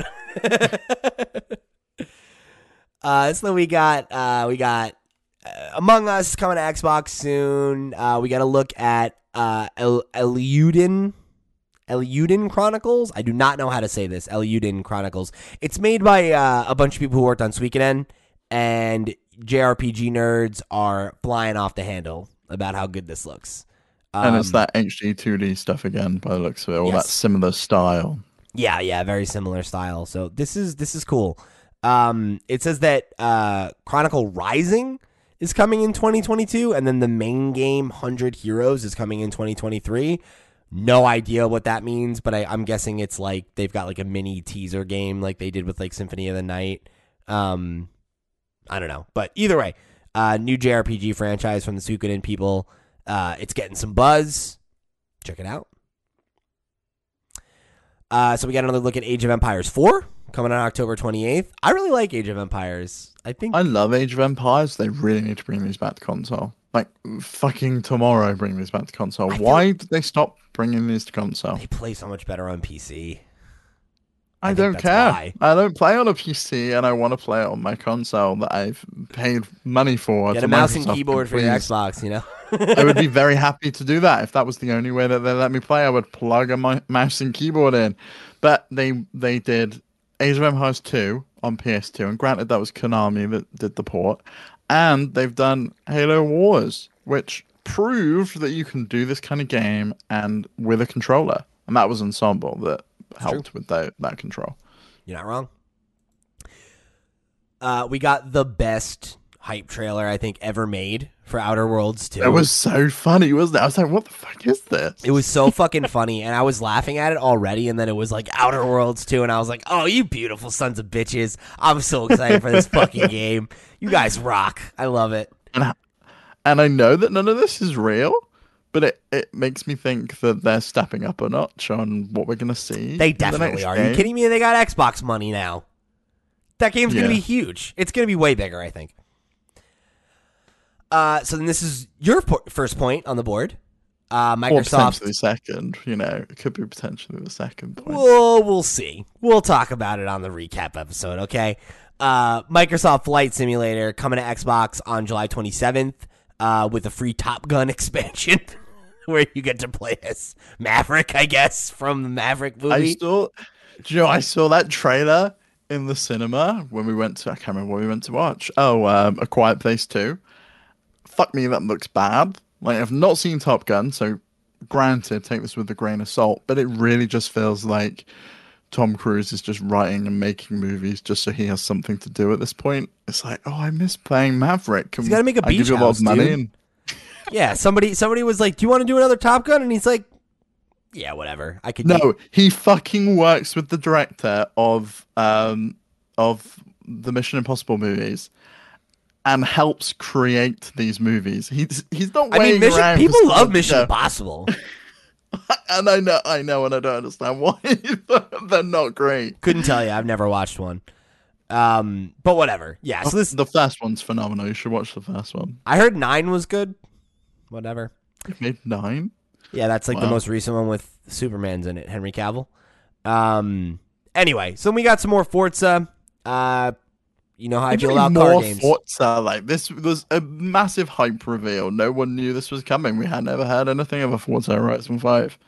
yeah, it's cool. I'm not trying to be a dick. I just don't care about these games at all. Like the the whole thing for me with these games when they show them at E3, I'm just like, it's really pretty. It's really. I will really never. I will never play this fucking game. But if you want to show me five minutes of people driving around in cars, I will watch. You know what, Pete? Some of the cars as well. I was like, "Fuck yes, I want to be in that Ford Bronco."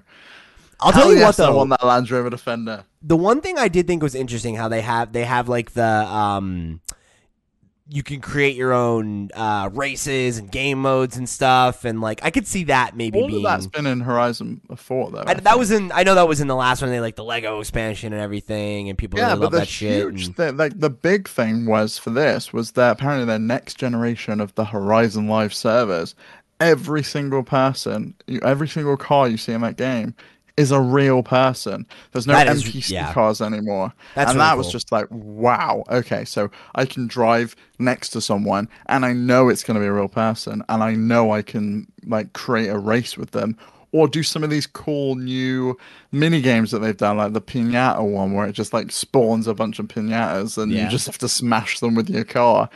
It looked really fun, and it was nice to get a, a huge deep dive into this game.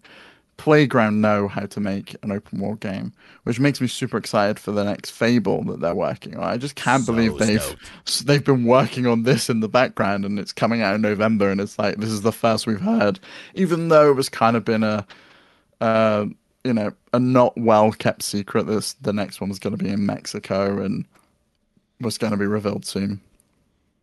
Yeah, I mean it, it looks great.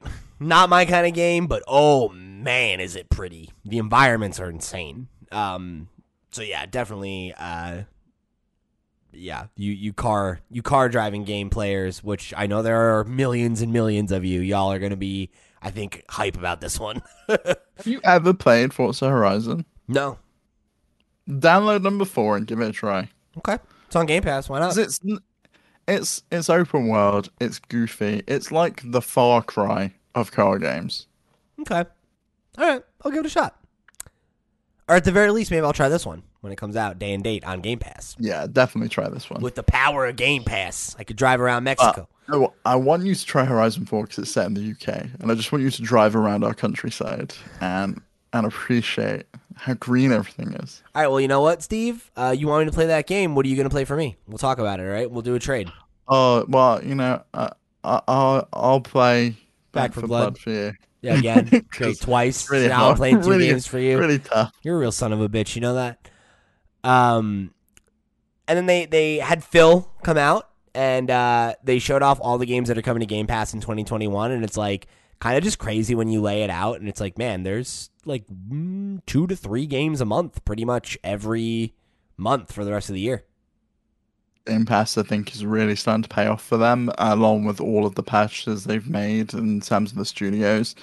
Like, I was like, how are they going to hit that goal that they spoke about a few days ago when they announced that news with um, uh, Satya Nadella, the CEO of Microsoft, that they're getting, they're going all in essentially on cloud gaming. They're putting in TVs and they're going to make their own streaming sticks Yep. and things like that.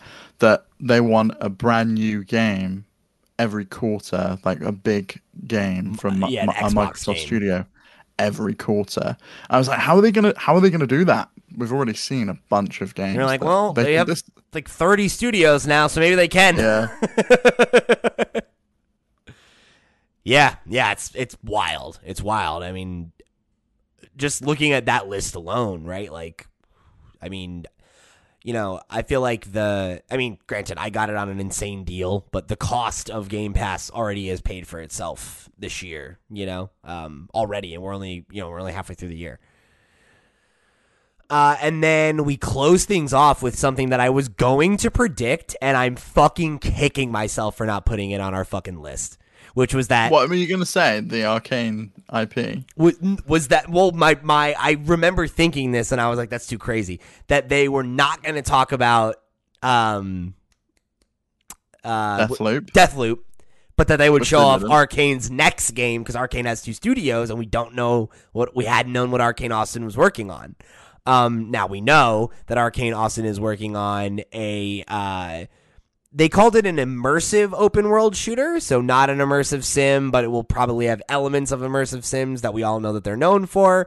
Uh, this game is called Redfall, and it, you know, the trailer we sh- we got shown was was cinematic. Um, but it definitely seemed to give a lot of information about the world, right? Like there are like four main characters that all seem to represent like kind of the different classes that I imagine that they're going to have. One of them's like a magician, one of them's like a sniper, and he's got a bird. One of them's like a tech, and she has like this little mech. Uh, and then there's like another guy who like I think was like a medic or something. Um, and it's called Redfall. I think I said that. And the whole thing is that it's set in like a vampire universe. Vampires, like a vampire cult, has seemingly taken over the whole world, and that like, you know the remnants of. I don't think it's the whole world. I think it's the it's the town of Redfall that's been overtaken, and Oh. you're basically saving the town. You think? Okay. Um, from, from what I've read, it, it is set in a town called Redfall somewhere. I can't remember. I think it's in America. Interesting. There's a place called Redfall. because I because the the ending made me think it was worldwide because um the one there was like that joke where they're like oh do you think everything's ever gonna go back to normal um and then like the fucking vampire is like blocking out the sun and I was like oh so no then yeah, so there's a there's a bunch in the press release and from Bethesda's site. So it says um, it features co-op with up to four players. Redfall blends single and multiplayer options seamlessly, allowing the player to venture into the darkness alone or squad up with three friends for a four-player co-op. Teammates can try different hero loadouts and combine their strengths to overcome the Vampire Legion and their brood of maniacal followers, which is what you said you deduced from the trailer and it is set in the quaint island town of Redfall, Massachusetts. It's under siege by a legion of vampires um, uh, who have blocked out the sun and cut the island off from the outside world. Trapped with a handful of survivors against diabolical enemies threatening to bleed the town dry, choose your hero from a diverse roster, grouping up with others to create the perfect team of vampire slayers. I'm So I love this. fucking I really want on one of them to be called. I want one of them to be called Buffy, and and that and the other one to be called Angel. And I just want to go out and have a great time as Buffy the Vampire Slayer. You be Buffy and I'll be Angel or I'll be Buffy and you be Angel just No, I'd want to be if we're going on the characters. I'd want to be Willow okay because I loved her as uh, as a kid. that's uh what's her name Alyson Hannigan right her character That's right. Yeah. And she she was the witch, and her eyes went like pure black when she was like in her like witchy mode. Never seen Buffy. Always wanted to. Now I'm just like, ah, fucking Joss Whedon. Hate that guy now. Yeah, it's not great. But uh that's fine. So I think this was a slam dunk. Frankly, Uh, we're hanging handing out letter grades. I'm gonna. I'm just gonna. I'm gonna say it. It's an A. I'm gonna give this an A. It's an A. It's an A I conference. think it's yeah, it's definitely is an A. Pacing, A. Games that they had to show, A. The little bullshit, tiny, like, oh, these aren't really announcements, but it's just like this is like a service side thing. They were all good. A. Indie games that they showed off, A. And most of them are coming to Game Pass, A plus. Yeah, it was 27 of 30 of the games coming to Game Pass. You fucking kidding With the me? holdouts being some like huge things like Diablo. And the thing is, I want to play like almost every game I saw, and I can just play them all for free. You kidding me? Oh my god, it's amazing. It's a great. It's a great. It's a great. It was a goddamn amazing uh, conference, guys. You know, I gotta say, I gotta say, shout out to Xbox over here. And Xbox, they're always in the running for the best. They often come correct, but right now, especially with like everybody else who's who's come out, they're fucking they're just dunking on these. It's like a bunch of kids playing little league and they're just coming up to the plate, just fucking knocking them out. You know, like beautiful. Yeah, I mean, Xbox owned the last E3 as well because PlayStation. PlayStation just hasn't up. even shown up. Like, yeah, Yeah, it's brutal. Uh, has me wondering if Nintendo is ready to come and you know and and They show them up on Tuesday. they've got a Switch Pro to show off. Hope they do. I hope so. We shall see. So let's move into our last one for the day. Uh, Square Enix Presents uh, happened very shortly after the Xbox Bethesda conference. Uh, seen a ton of negativity around this one. A lot of people really seem to hate it. Um, I I don't know. I, I maybe it's just because I'm used to Square's conferences not being very good, and I always think they're one of the two worst. Like, I think this was pretty good for a Square conference. Like, is it as good as an Xbox? not. Is it as good as other ones? Like, no, but I mean, you talked about it earlier, right? Like, we had announcement or rumor, I guess, of a Guardians of the Galaxy game being developed by Eidos like years ago. Years ago. We have not seen a hide nor hair of this game. And then we got a full reveal. It was like a 20 minute deep dive of like the beginning of the game, showed off all the systems, and it's coming out this year. I mean, that's that's a pretty strong way to start off the show. Um, Yeah, and to be honest, that was the only good announcement. It went downhill drastically real from fast. then. like really really fast uh, and and to be fair that guardians of the galaxy game looks fantastic story driven third person action adventure all things i want to hear i've never watched guardians of the galaxy but it's the, probably the one marvel franchise that i'm most interested in watching because it's just goofy and fun uh, and it was nice to see that they worked with the original writer and some of the team at marvel Just want to clarify, not the original writer, but he wrote a seminal run of the of Right, the okay. Just want to clarify. but it was great to see him involved in Yeah. the in the project Mhm. and the fact that this isn't just like a movie game where we're not seeing you know the same actors play, like just portrayed in a game it is its own thing Yeah. and that was that was everything i wanted to hear and the fact that it's coming out in october is just mad Insane. I have a feeling they might not hit that. I wouldn't be surprised if it gets delayed. But also, it's like we haven't heard I- about it, so why would you tell us about it if it's not done? I, I think they will here. They did it last with um, Shadow of the Tomb Raider. Uh, Tomb Raider. They did a very short window on Yeah. that as well, and just released it, and it was like, "Yep, here you go." So I I'm in a weird place with this game. I got to be honest with you. Um cuz part of me thinks it looks good and part of me also thinks it looks off. Like on paper, right? Of like it's a Guardians game, it's single player, it's a third person action game, you play as Star-Lord and it has like Mass Effect kind of vibes where like everybody else is your companion. There are dialogue choices that have story implications. mention, like like Fallout vibes, where it was like basically, you know, the meme. Everyone didn't like that. Yeah. like it, you know, you had that with the the raccoon guy. It was like such and such didn't like. I don't even fucking know the character's name. Rocket. Such and such didn't like that you threw him, ac- let someone else throw him across the canyon. Yeah. So that um that all all of that is great. Like those are all things that I want to hear. Those are the kinds of games I like. Like good. My trepidation, I, th- I thought it looked a little off.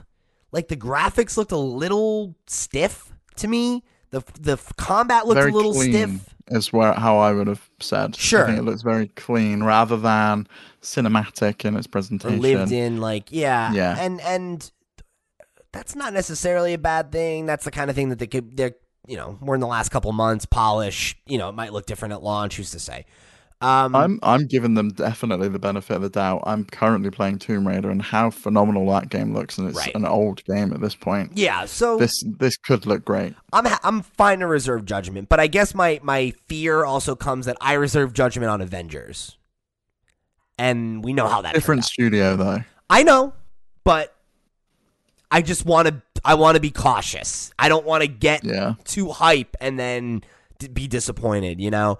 Um, and I also think What do you think of the the characters though? Like, what do you think of the the Star Lord's character model? I'm very curious. so that that was the other thing I was going to bring up is I think both in the voice acting and the character designs, um, and even just like the general presentation, I feel like a little bit. I don't know. It's leaving a weird taste in my mouth because they're they're like, oh, it's not it's not the movie, it's not the comics, it's its own thing.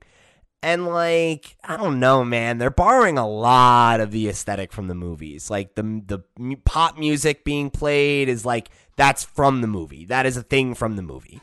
And like the So that's not in the comics. I mean, there's no music in comics. You know, like yeah, like maybe Star Lord listens to old pop songs once in a while, but like the soundtrack of Guardians was a best selling album on the Billboard 500 because the music is so associated with that film and those characters, right?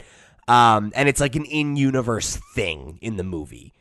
Uh, the general vibe of the characters feels very influenced by the the movie portrayal. And I like the movie portrayal. That's not a complaint, but I think like it basically feels like the movie versions of the characters with character designs that feel influenced by the comics. And it's kind of like, well, we'll just smash them together and you know, it'll be whatever. Which I Maybe don't know. that was instructed by Marvel though. You, I mean, we don't know where that came from. It No, might it- be that they want to like push that music thing. and that's fine, right? Like I'm it's not that I'm necessarily complaining about that. It's just it gives me trepidation because I think the more that you draw parallels to the movies, the more that the things that don't feel like the movie or that feel too much like the movie stick out, right? Like Yeah. if the big thing of the of of oh the music is a big part of the fighting and it's a there's all these musical cues, that's going to make it feel like the movie. And I, I'm worried that it's going to be trying to have its cake and eat it too, where it's like it wants to have nods to the movie, but not feel like it's, you know what I mean? And I, I'm worried that here, here's, I guess, what I'm trying to boil down to. What I loved so much about Insomniac's Spider Man is that as somebody who loves Spider Man and knows so much about Spider Man and has has had so many experiences with different versions of the character, their version felt like yes, we know this history, we acknowledge the history, there's homages to the history, but this is our universe. This is our take on on Spider-Man and Peter Parker, and it's going to go in its own direction and it's going to have its own swerves and whatever, right? And you know, you can see that continue in Miles.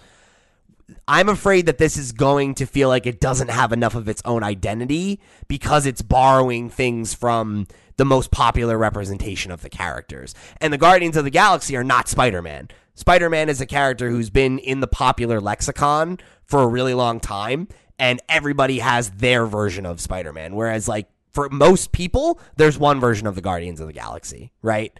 Um, if you read comics, you know two and the ones in the comics are a lot like the ones in the movies now because the movies were so popular. So it's a, it's a nitpicky thing, and I'm not sitting here being like fuck this game. I'm not sitting here being like this game looks bad. I'm excited for this game. I want to love this game, but I'm trying to be honest with myself about the reservations that I have so that I'm not setting myself up for a Spider-Man and then getting an Avengers. So that's Uh, fair enough. I'm just uh, looking at this as someone who has never watched the movie, has never read the comics. I was actually quite excited for this game. I thought it looked really cool. It I'm really happy about that. I'm glad that elements from from games I love, and the characters seem fun. they are fun. They're I was. I was excited. Maybe this is the gateway I need into to Marvel. You know, that would be so fun if you if you just all of a sudden get into Marvel. Like uh, that would be such a fun thing for us to to go down that rabbit hole for you. So we'll see. I, I'm excited about it. Um, they spent a ton of time on it. Uh, I saw some people complaining about that. I don't necessarily blame them. They spent more time on it than I probably would have, but it's also for a game that Right, look at what else you had. So at the beginning, Exactly. then we went on to fucking mobile game, mobile game, mobile game, mobile game. Oh, they had the Final like, Fantasy really? Pixel remaster, which is not coming to consoles for some reason, which really pissed me off. That was cool. Okay, well, I actually think it is coming to consoles, and I think we'll find out that it's coming to Switch on Wednesday. Hope you're right. That would be great. Uh, but then we got an update on Avengers. Um, there's some new mission types. Uh, they're adding some a bunch of new content. Uh, they are finally getting the Black Panther War for Wakanda expansion out, which has been delayed for a long time. Um, it's funny. This game, I don't like games like this, but I really want to play the story mode, and I think I'm gonna wait until all the story content is done and then buy this game for like a nickel and play all the story and then be like, that was fun and be done with it. Think that's gonna be my trajectory with this game eventually. Um, but I know that there is a community out there for this game, however small it may be. Um, so I'm stoked to see some stuff actually coming together for them because it's been dry.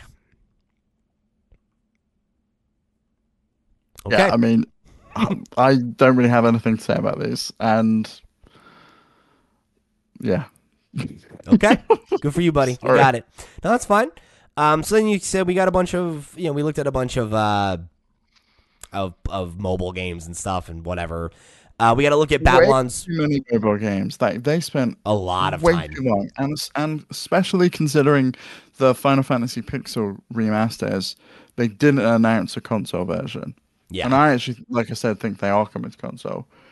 To then go into, well, must have been four, Five it was a lot of the mobile games. It's like really, that's all you've got. Yeah, I, I was not not about that. I, I found myself really frustrated by that section. Um, and then we got to look at Babylon's Fall, which is uh, the new Platinum game, and I saw a lot of people like erupting about this game. That like they've seen it in the past and it looked great, and now it looks terrible.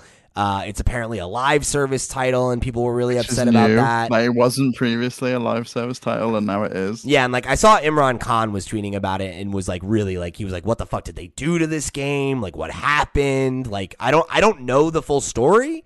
Um, but I'm interested in the full story now because it seems like some real drama behind the scenes on this one. Yeah, me too. It looks, uh, it looked rough, right? Definitely looked rough. Um So yeah, whatever. We'll talk more about that one later. Uh, I guess when we know more about the full story. Let's talk about the important shit. This is the other other section of the the thing that I liked, which was we got this Life is Strange news. All right, so we started things off with a look at the Life is Strange remastered collection. Uh, we got a release date that it is dropping on September 30th. Um, I think it looks great. Uh, they showed was, uh, to be honest, like I was gonna say, it didn't look that much different than the old one when they did the like spat pan over. Oh, you don't think like- so? It looked like someone had just gone to Photoshop and popped the contrast up a notch or something. It wasn't Oh, to no. me like that massive remaster or what I was like expecting it to be. I think I think maybe just because I've I've played it, like I have a frame of reference for it uh, in terms of like, you know, you're like you said, right? You saw like a picture of in pi- picture by picture of like one scene or something like that. Yeah, and I'm like, wasn't a lot. I'm like looking and like I know how stiff the characters look in the original game. Um and like seeing like the little changes, I'm like, "Oh wow, I think this looks a lot better." Um I mean maybe I won't feel that way when I actually get my hands on it, but um I think the animation has always been the thing about Life is Strange that like if, trying to go back to it now, it it looks dated, you know, it came out in 2016. Um and it was not top of the line then. You know, it was it was it was uh, like a double A type game, and the animation was definitely where the corners were cut. Um, so yeah, getting to see like better lip sync, smoother models, like I'm I'm really excited to play these games again, um, and and see them with a fresh coat of paint. And you Yeah, I think it. you said you're you're you're gonna try them, right? I actually want to play the new one more than the other ones. I don't know if that's the best place to start because I know it is like a new story. I don't think it'll matter. Like I just love her as a character. Alex looks f- like phenomenal. I love I love the way she comes across in the games. I liked her special power thing that they showed that she can basically understand what people are, are thinking by Yeah. the sounds of it and like found this secret that Max was thinking about. I loved the like call out Max's bullshit thing was as an option. And they just look really fun games. I actually do really want to try them. The other one I wanted to try, what was the one the other one that they did that I know you Tell me you why. played? Yeah, tell me why. I think I wanted to play that as well, just specifically because I, I know some of the information about some of the characters, and that resonates with me a lot more Well- um. without spoiling anything, um, there. Without spoiling anything, um, because I guess I'll say this right. Tell me why is another game from Don't Nod, and I, I think the thing that you're talking around is that like there's really, really, really great representation of of a trans character in that game. It's trans acceptance narrative, more or less. Um, there are, uh, queer storylines in every Life is Strange. Okay, well that's that's good to know. Yeah. Um. So I won't say that you shouldn't play this one. If you want to play the new one first, that's fine. Um, but I would implore you to definitely like play the other ones. One, one, uh, Before the Storm and Life is Strange two are all phenomenal. They're all great. I'm sure this new one will also be really good. Um, because this is made by Deck Nine. This isn't the original studio. This is the studio that made the prequel, and they're seemingly going to be making the games moving forward because Square owns the IP, and Don't Nod um, is basically moved on from Life is Strange. They want to work on their own IP that they own. So um, I don't think we'll see another Life is Strange from them, unfortunately. But uh, I'm still really looking forward to this one. I really liked what Deck Nine did with the prequel. Um, so I am super stoked for these, and I really hope that you'll give them a shot. I I think I will. You say that. That's why I say I hope. Maybe this is one of the games I play, so you play something else. What were we talking? About? That would be fine. That would be Yeah, fine. okay. You Right, could do I'll, that. I'll- maybe I'll, I'll play one of these if you play Forza Horizon. There you go, done. Okay, fair enough. Maybe we do a game club, or maybe we stream it. I don't know. Who's to say? Yeah, game club for Forza Horizon. Yeah, No, not for that. For Life is I know, I know. I was joking. Uh, okay, so then we also got uh, this was this was the thing that closed it out. Uh, we got a look at Stranger of Paradise, the Final Fantasy Origin. Um, this is a new studio or a new game from uh, Square Enix Japan, and um, Team Ninja uh, worked on it. This is the game that was like leaked slash teased out earlier this week, where it's like a Souls like type game. Um, apparently, uh, so they they announced that there was a PS5 demo coming soon, and I believe that demo was live today, and then they like Corrupted. had to take it down because it wasn't working and the files were fucked up and stuff. So, um, I don't know. Uh, people were definitely people were mad. People were very mad. They were definitely mad about this about this entire uh, thing. A lot of people thought this game looked bad. Um, a lot of people were criticizing the dialogue. They're talking about chaos, a lot. chaos control, you know, Sonic 30th anniversary crossover. I don't know. This game looks terrible. It does. I didn't think it looked very good. I'll tell you that. Um, I'm sure we're gonna see more of it closer, and maybe the action looks better. I don't know. Like yeah, well, Team Ninja knows how to make an action game, so the idea that like they can't make a competent hack and slash is hard for me to stomach. Um, but I don't know. I didn't. This didn't do anything for me either, and I like Final Fantasy, so yeah. Um, and Jason Schreier is the biggest Final Fantasy nerd that I know of, and even he said that it looked rough, and Yeah. then had the problems with it corrupting the game. so it's not looking good. Yeah. Yeah. Yeah. That definitely happened. So I don't know. Uh I I want to give it the benefit of the doubt, but I gotta say this one does not it's not looking great. It's not looking great for me. So uh we'll see, I guess. You know, we'll see how this one turns out.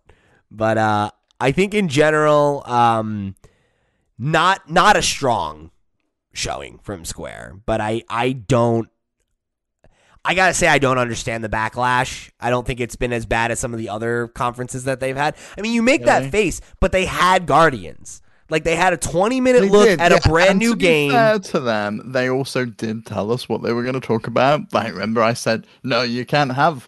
Uh, that Yeah. they're going to show us. Tell tell me why, because it's already there. or not tell Life me why, but um, you know what I mean. Right, right. So uh, that's the thing is like they set expectations and then they had something extra and people were still mad. And I'm just like, I don't know, man. Maybe don't watch Square's conference next year. This is what Square's conference is like every year. It's always weird and and bad to some capacity. And maybe they have one really cool There's a thing to lot of it though. Like, if they'd have announced some of the stuff for platforms people wanted it on, I think that it would have been Yeah, that's fair. perceived better.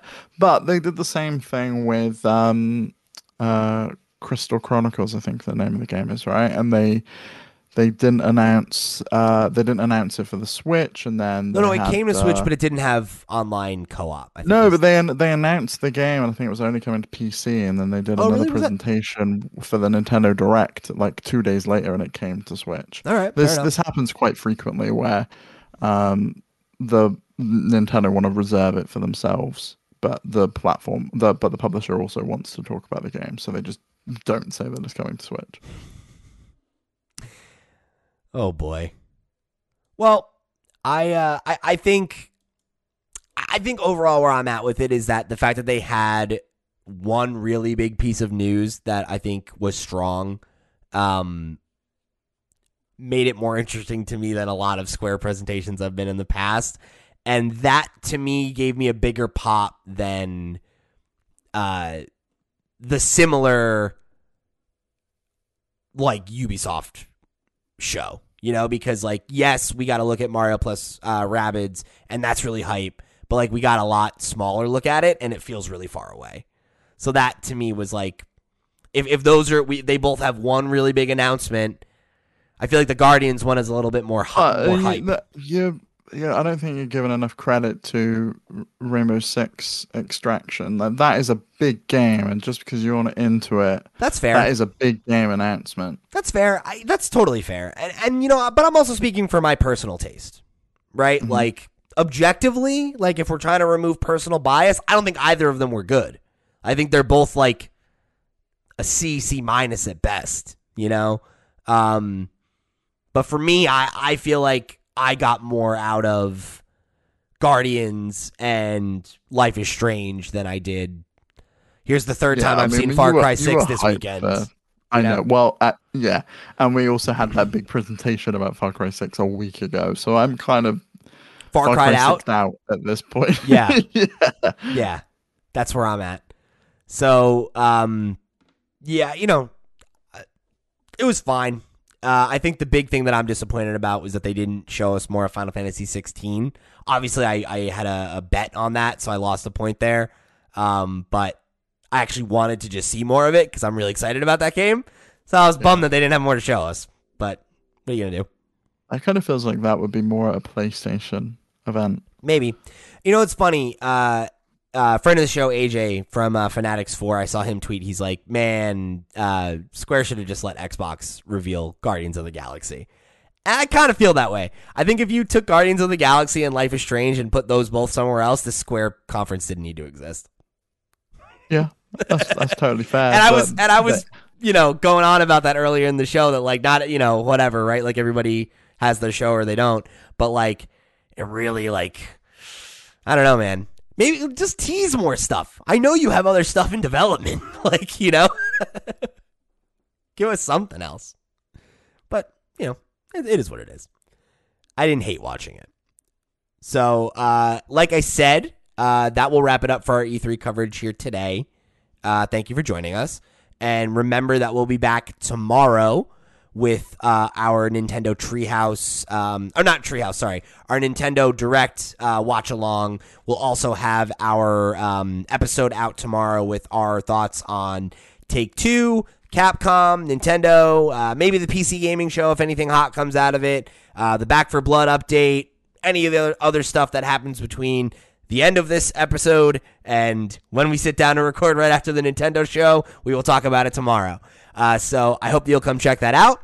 Uh, if you're listening to this right now, the day it goes live, uh, don't forget that you have your opportunity to get your questions in for tomorrow's show. So if you want to hit us with your thoughts or predictions or any of that stuff about the Nintendo show or any other stuff that's going on, please hit us up um, and let us know what you think and get your thoughts right on the air. Give us some content for the show. And then, of course, uh, on the next week's show, the proper show, we'll have our whole kind of E3 debrief. We'll go over our bets. Uh, we'll read more mail from you guys, and I will have my Ratchet and Clank impressions for you then as well.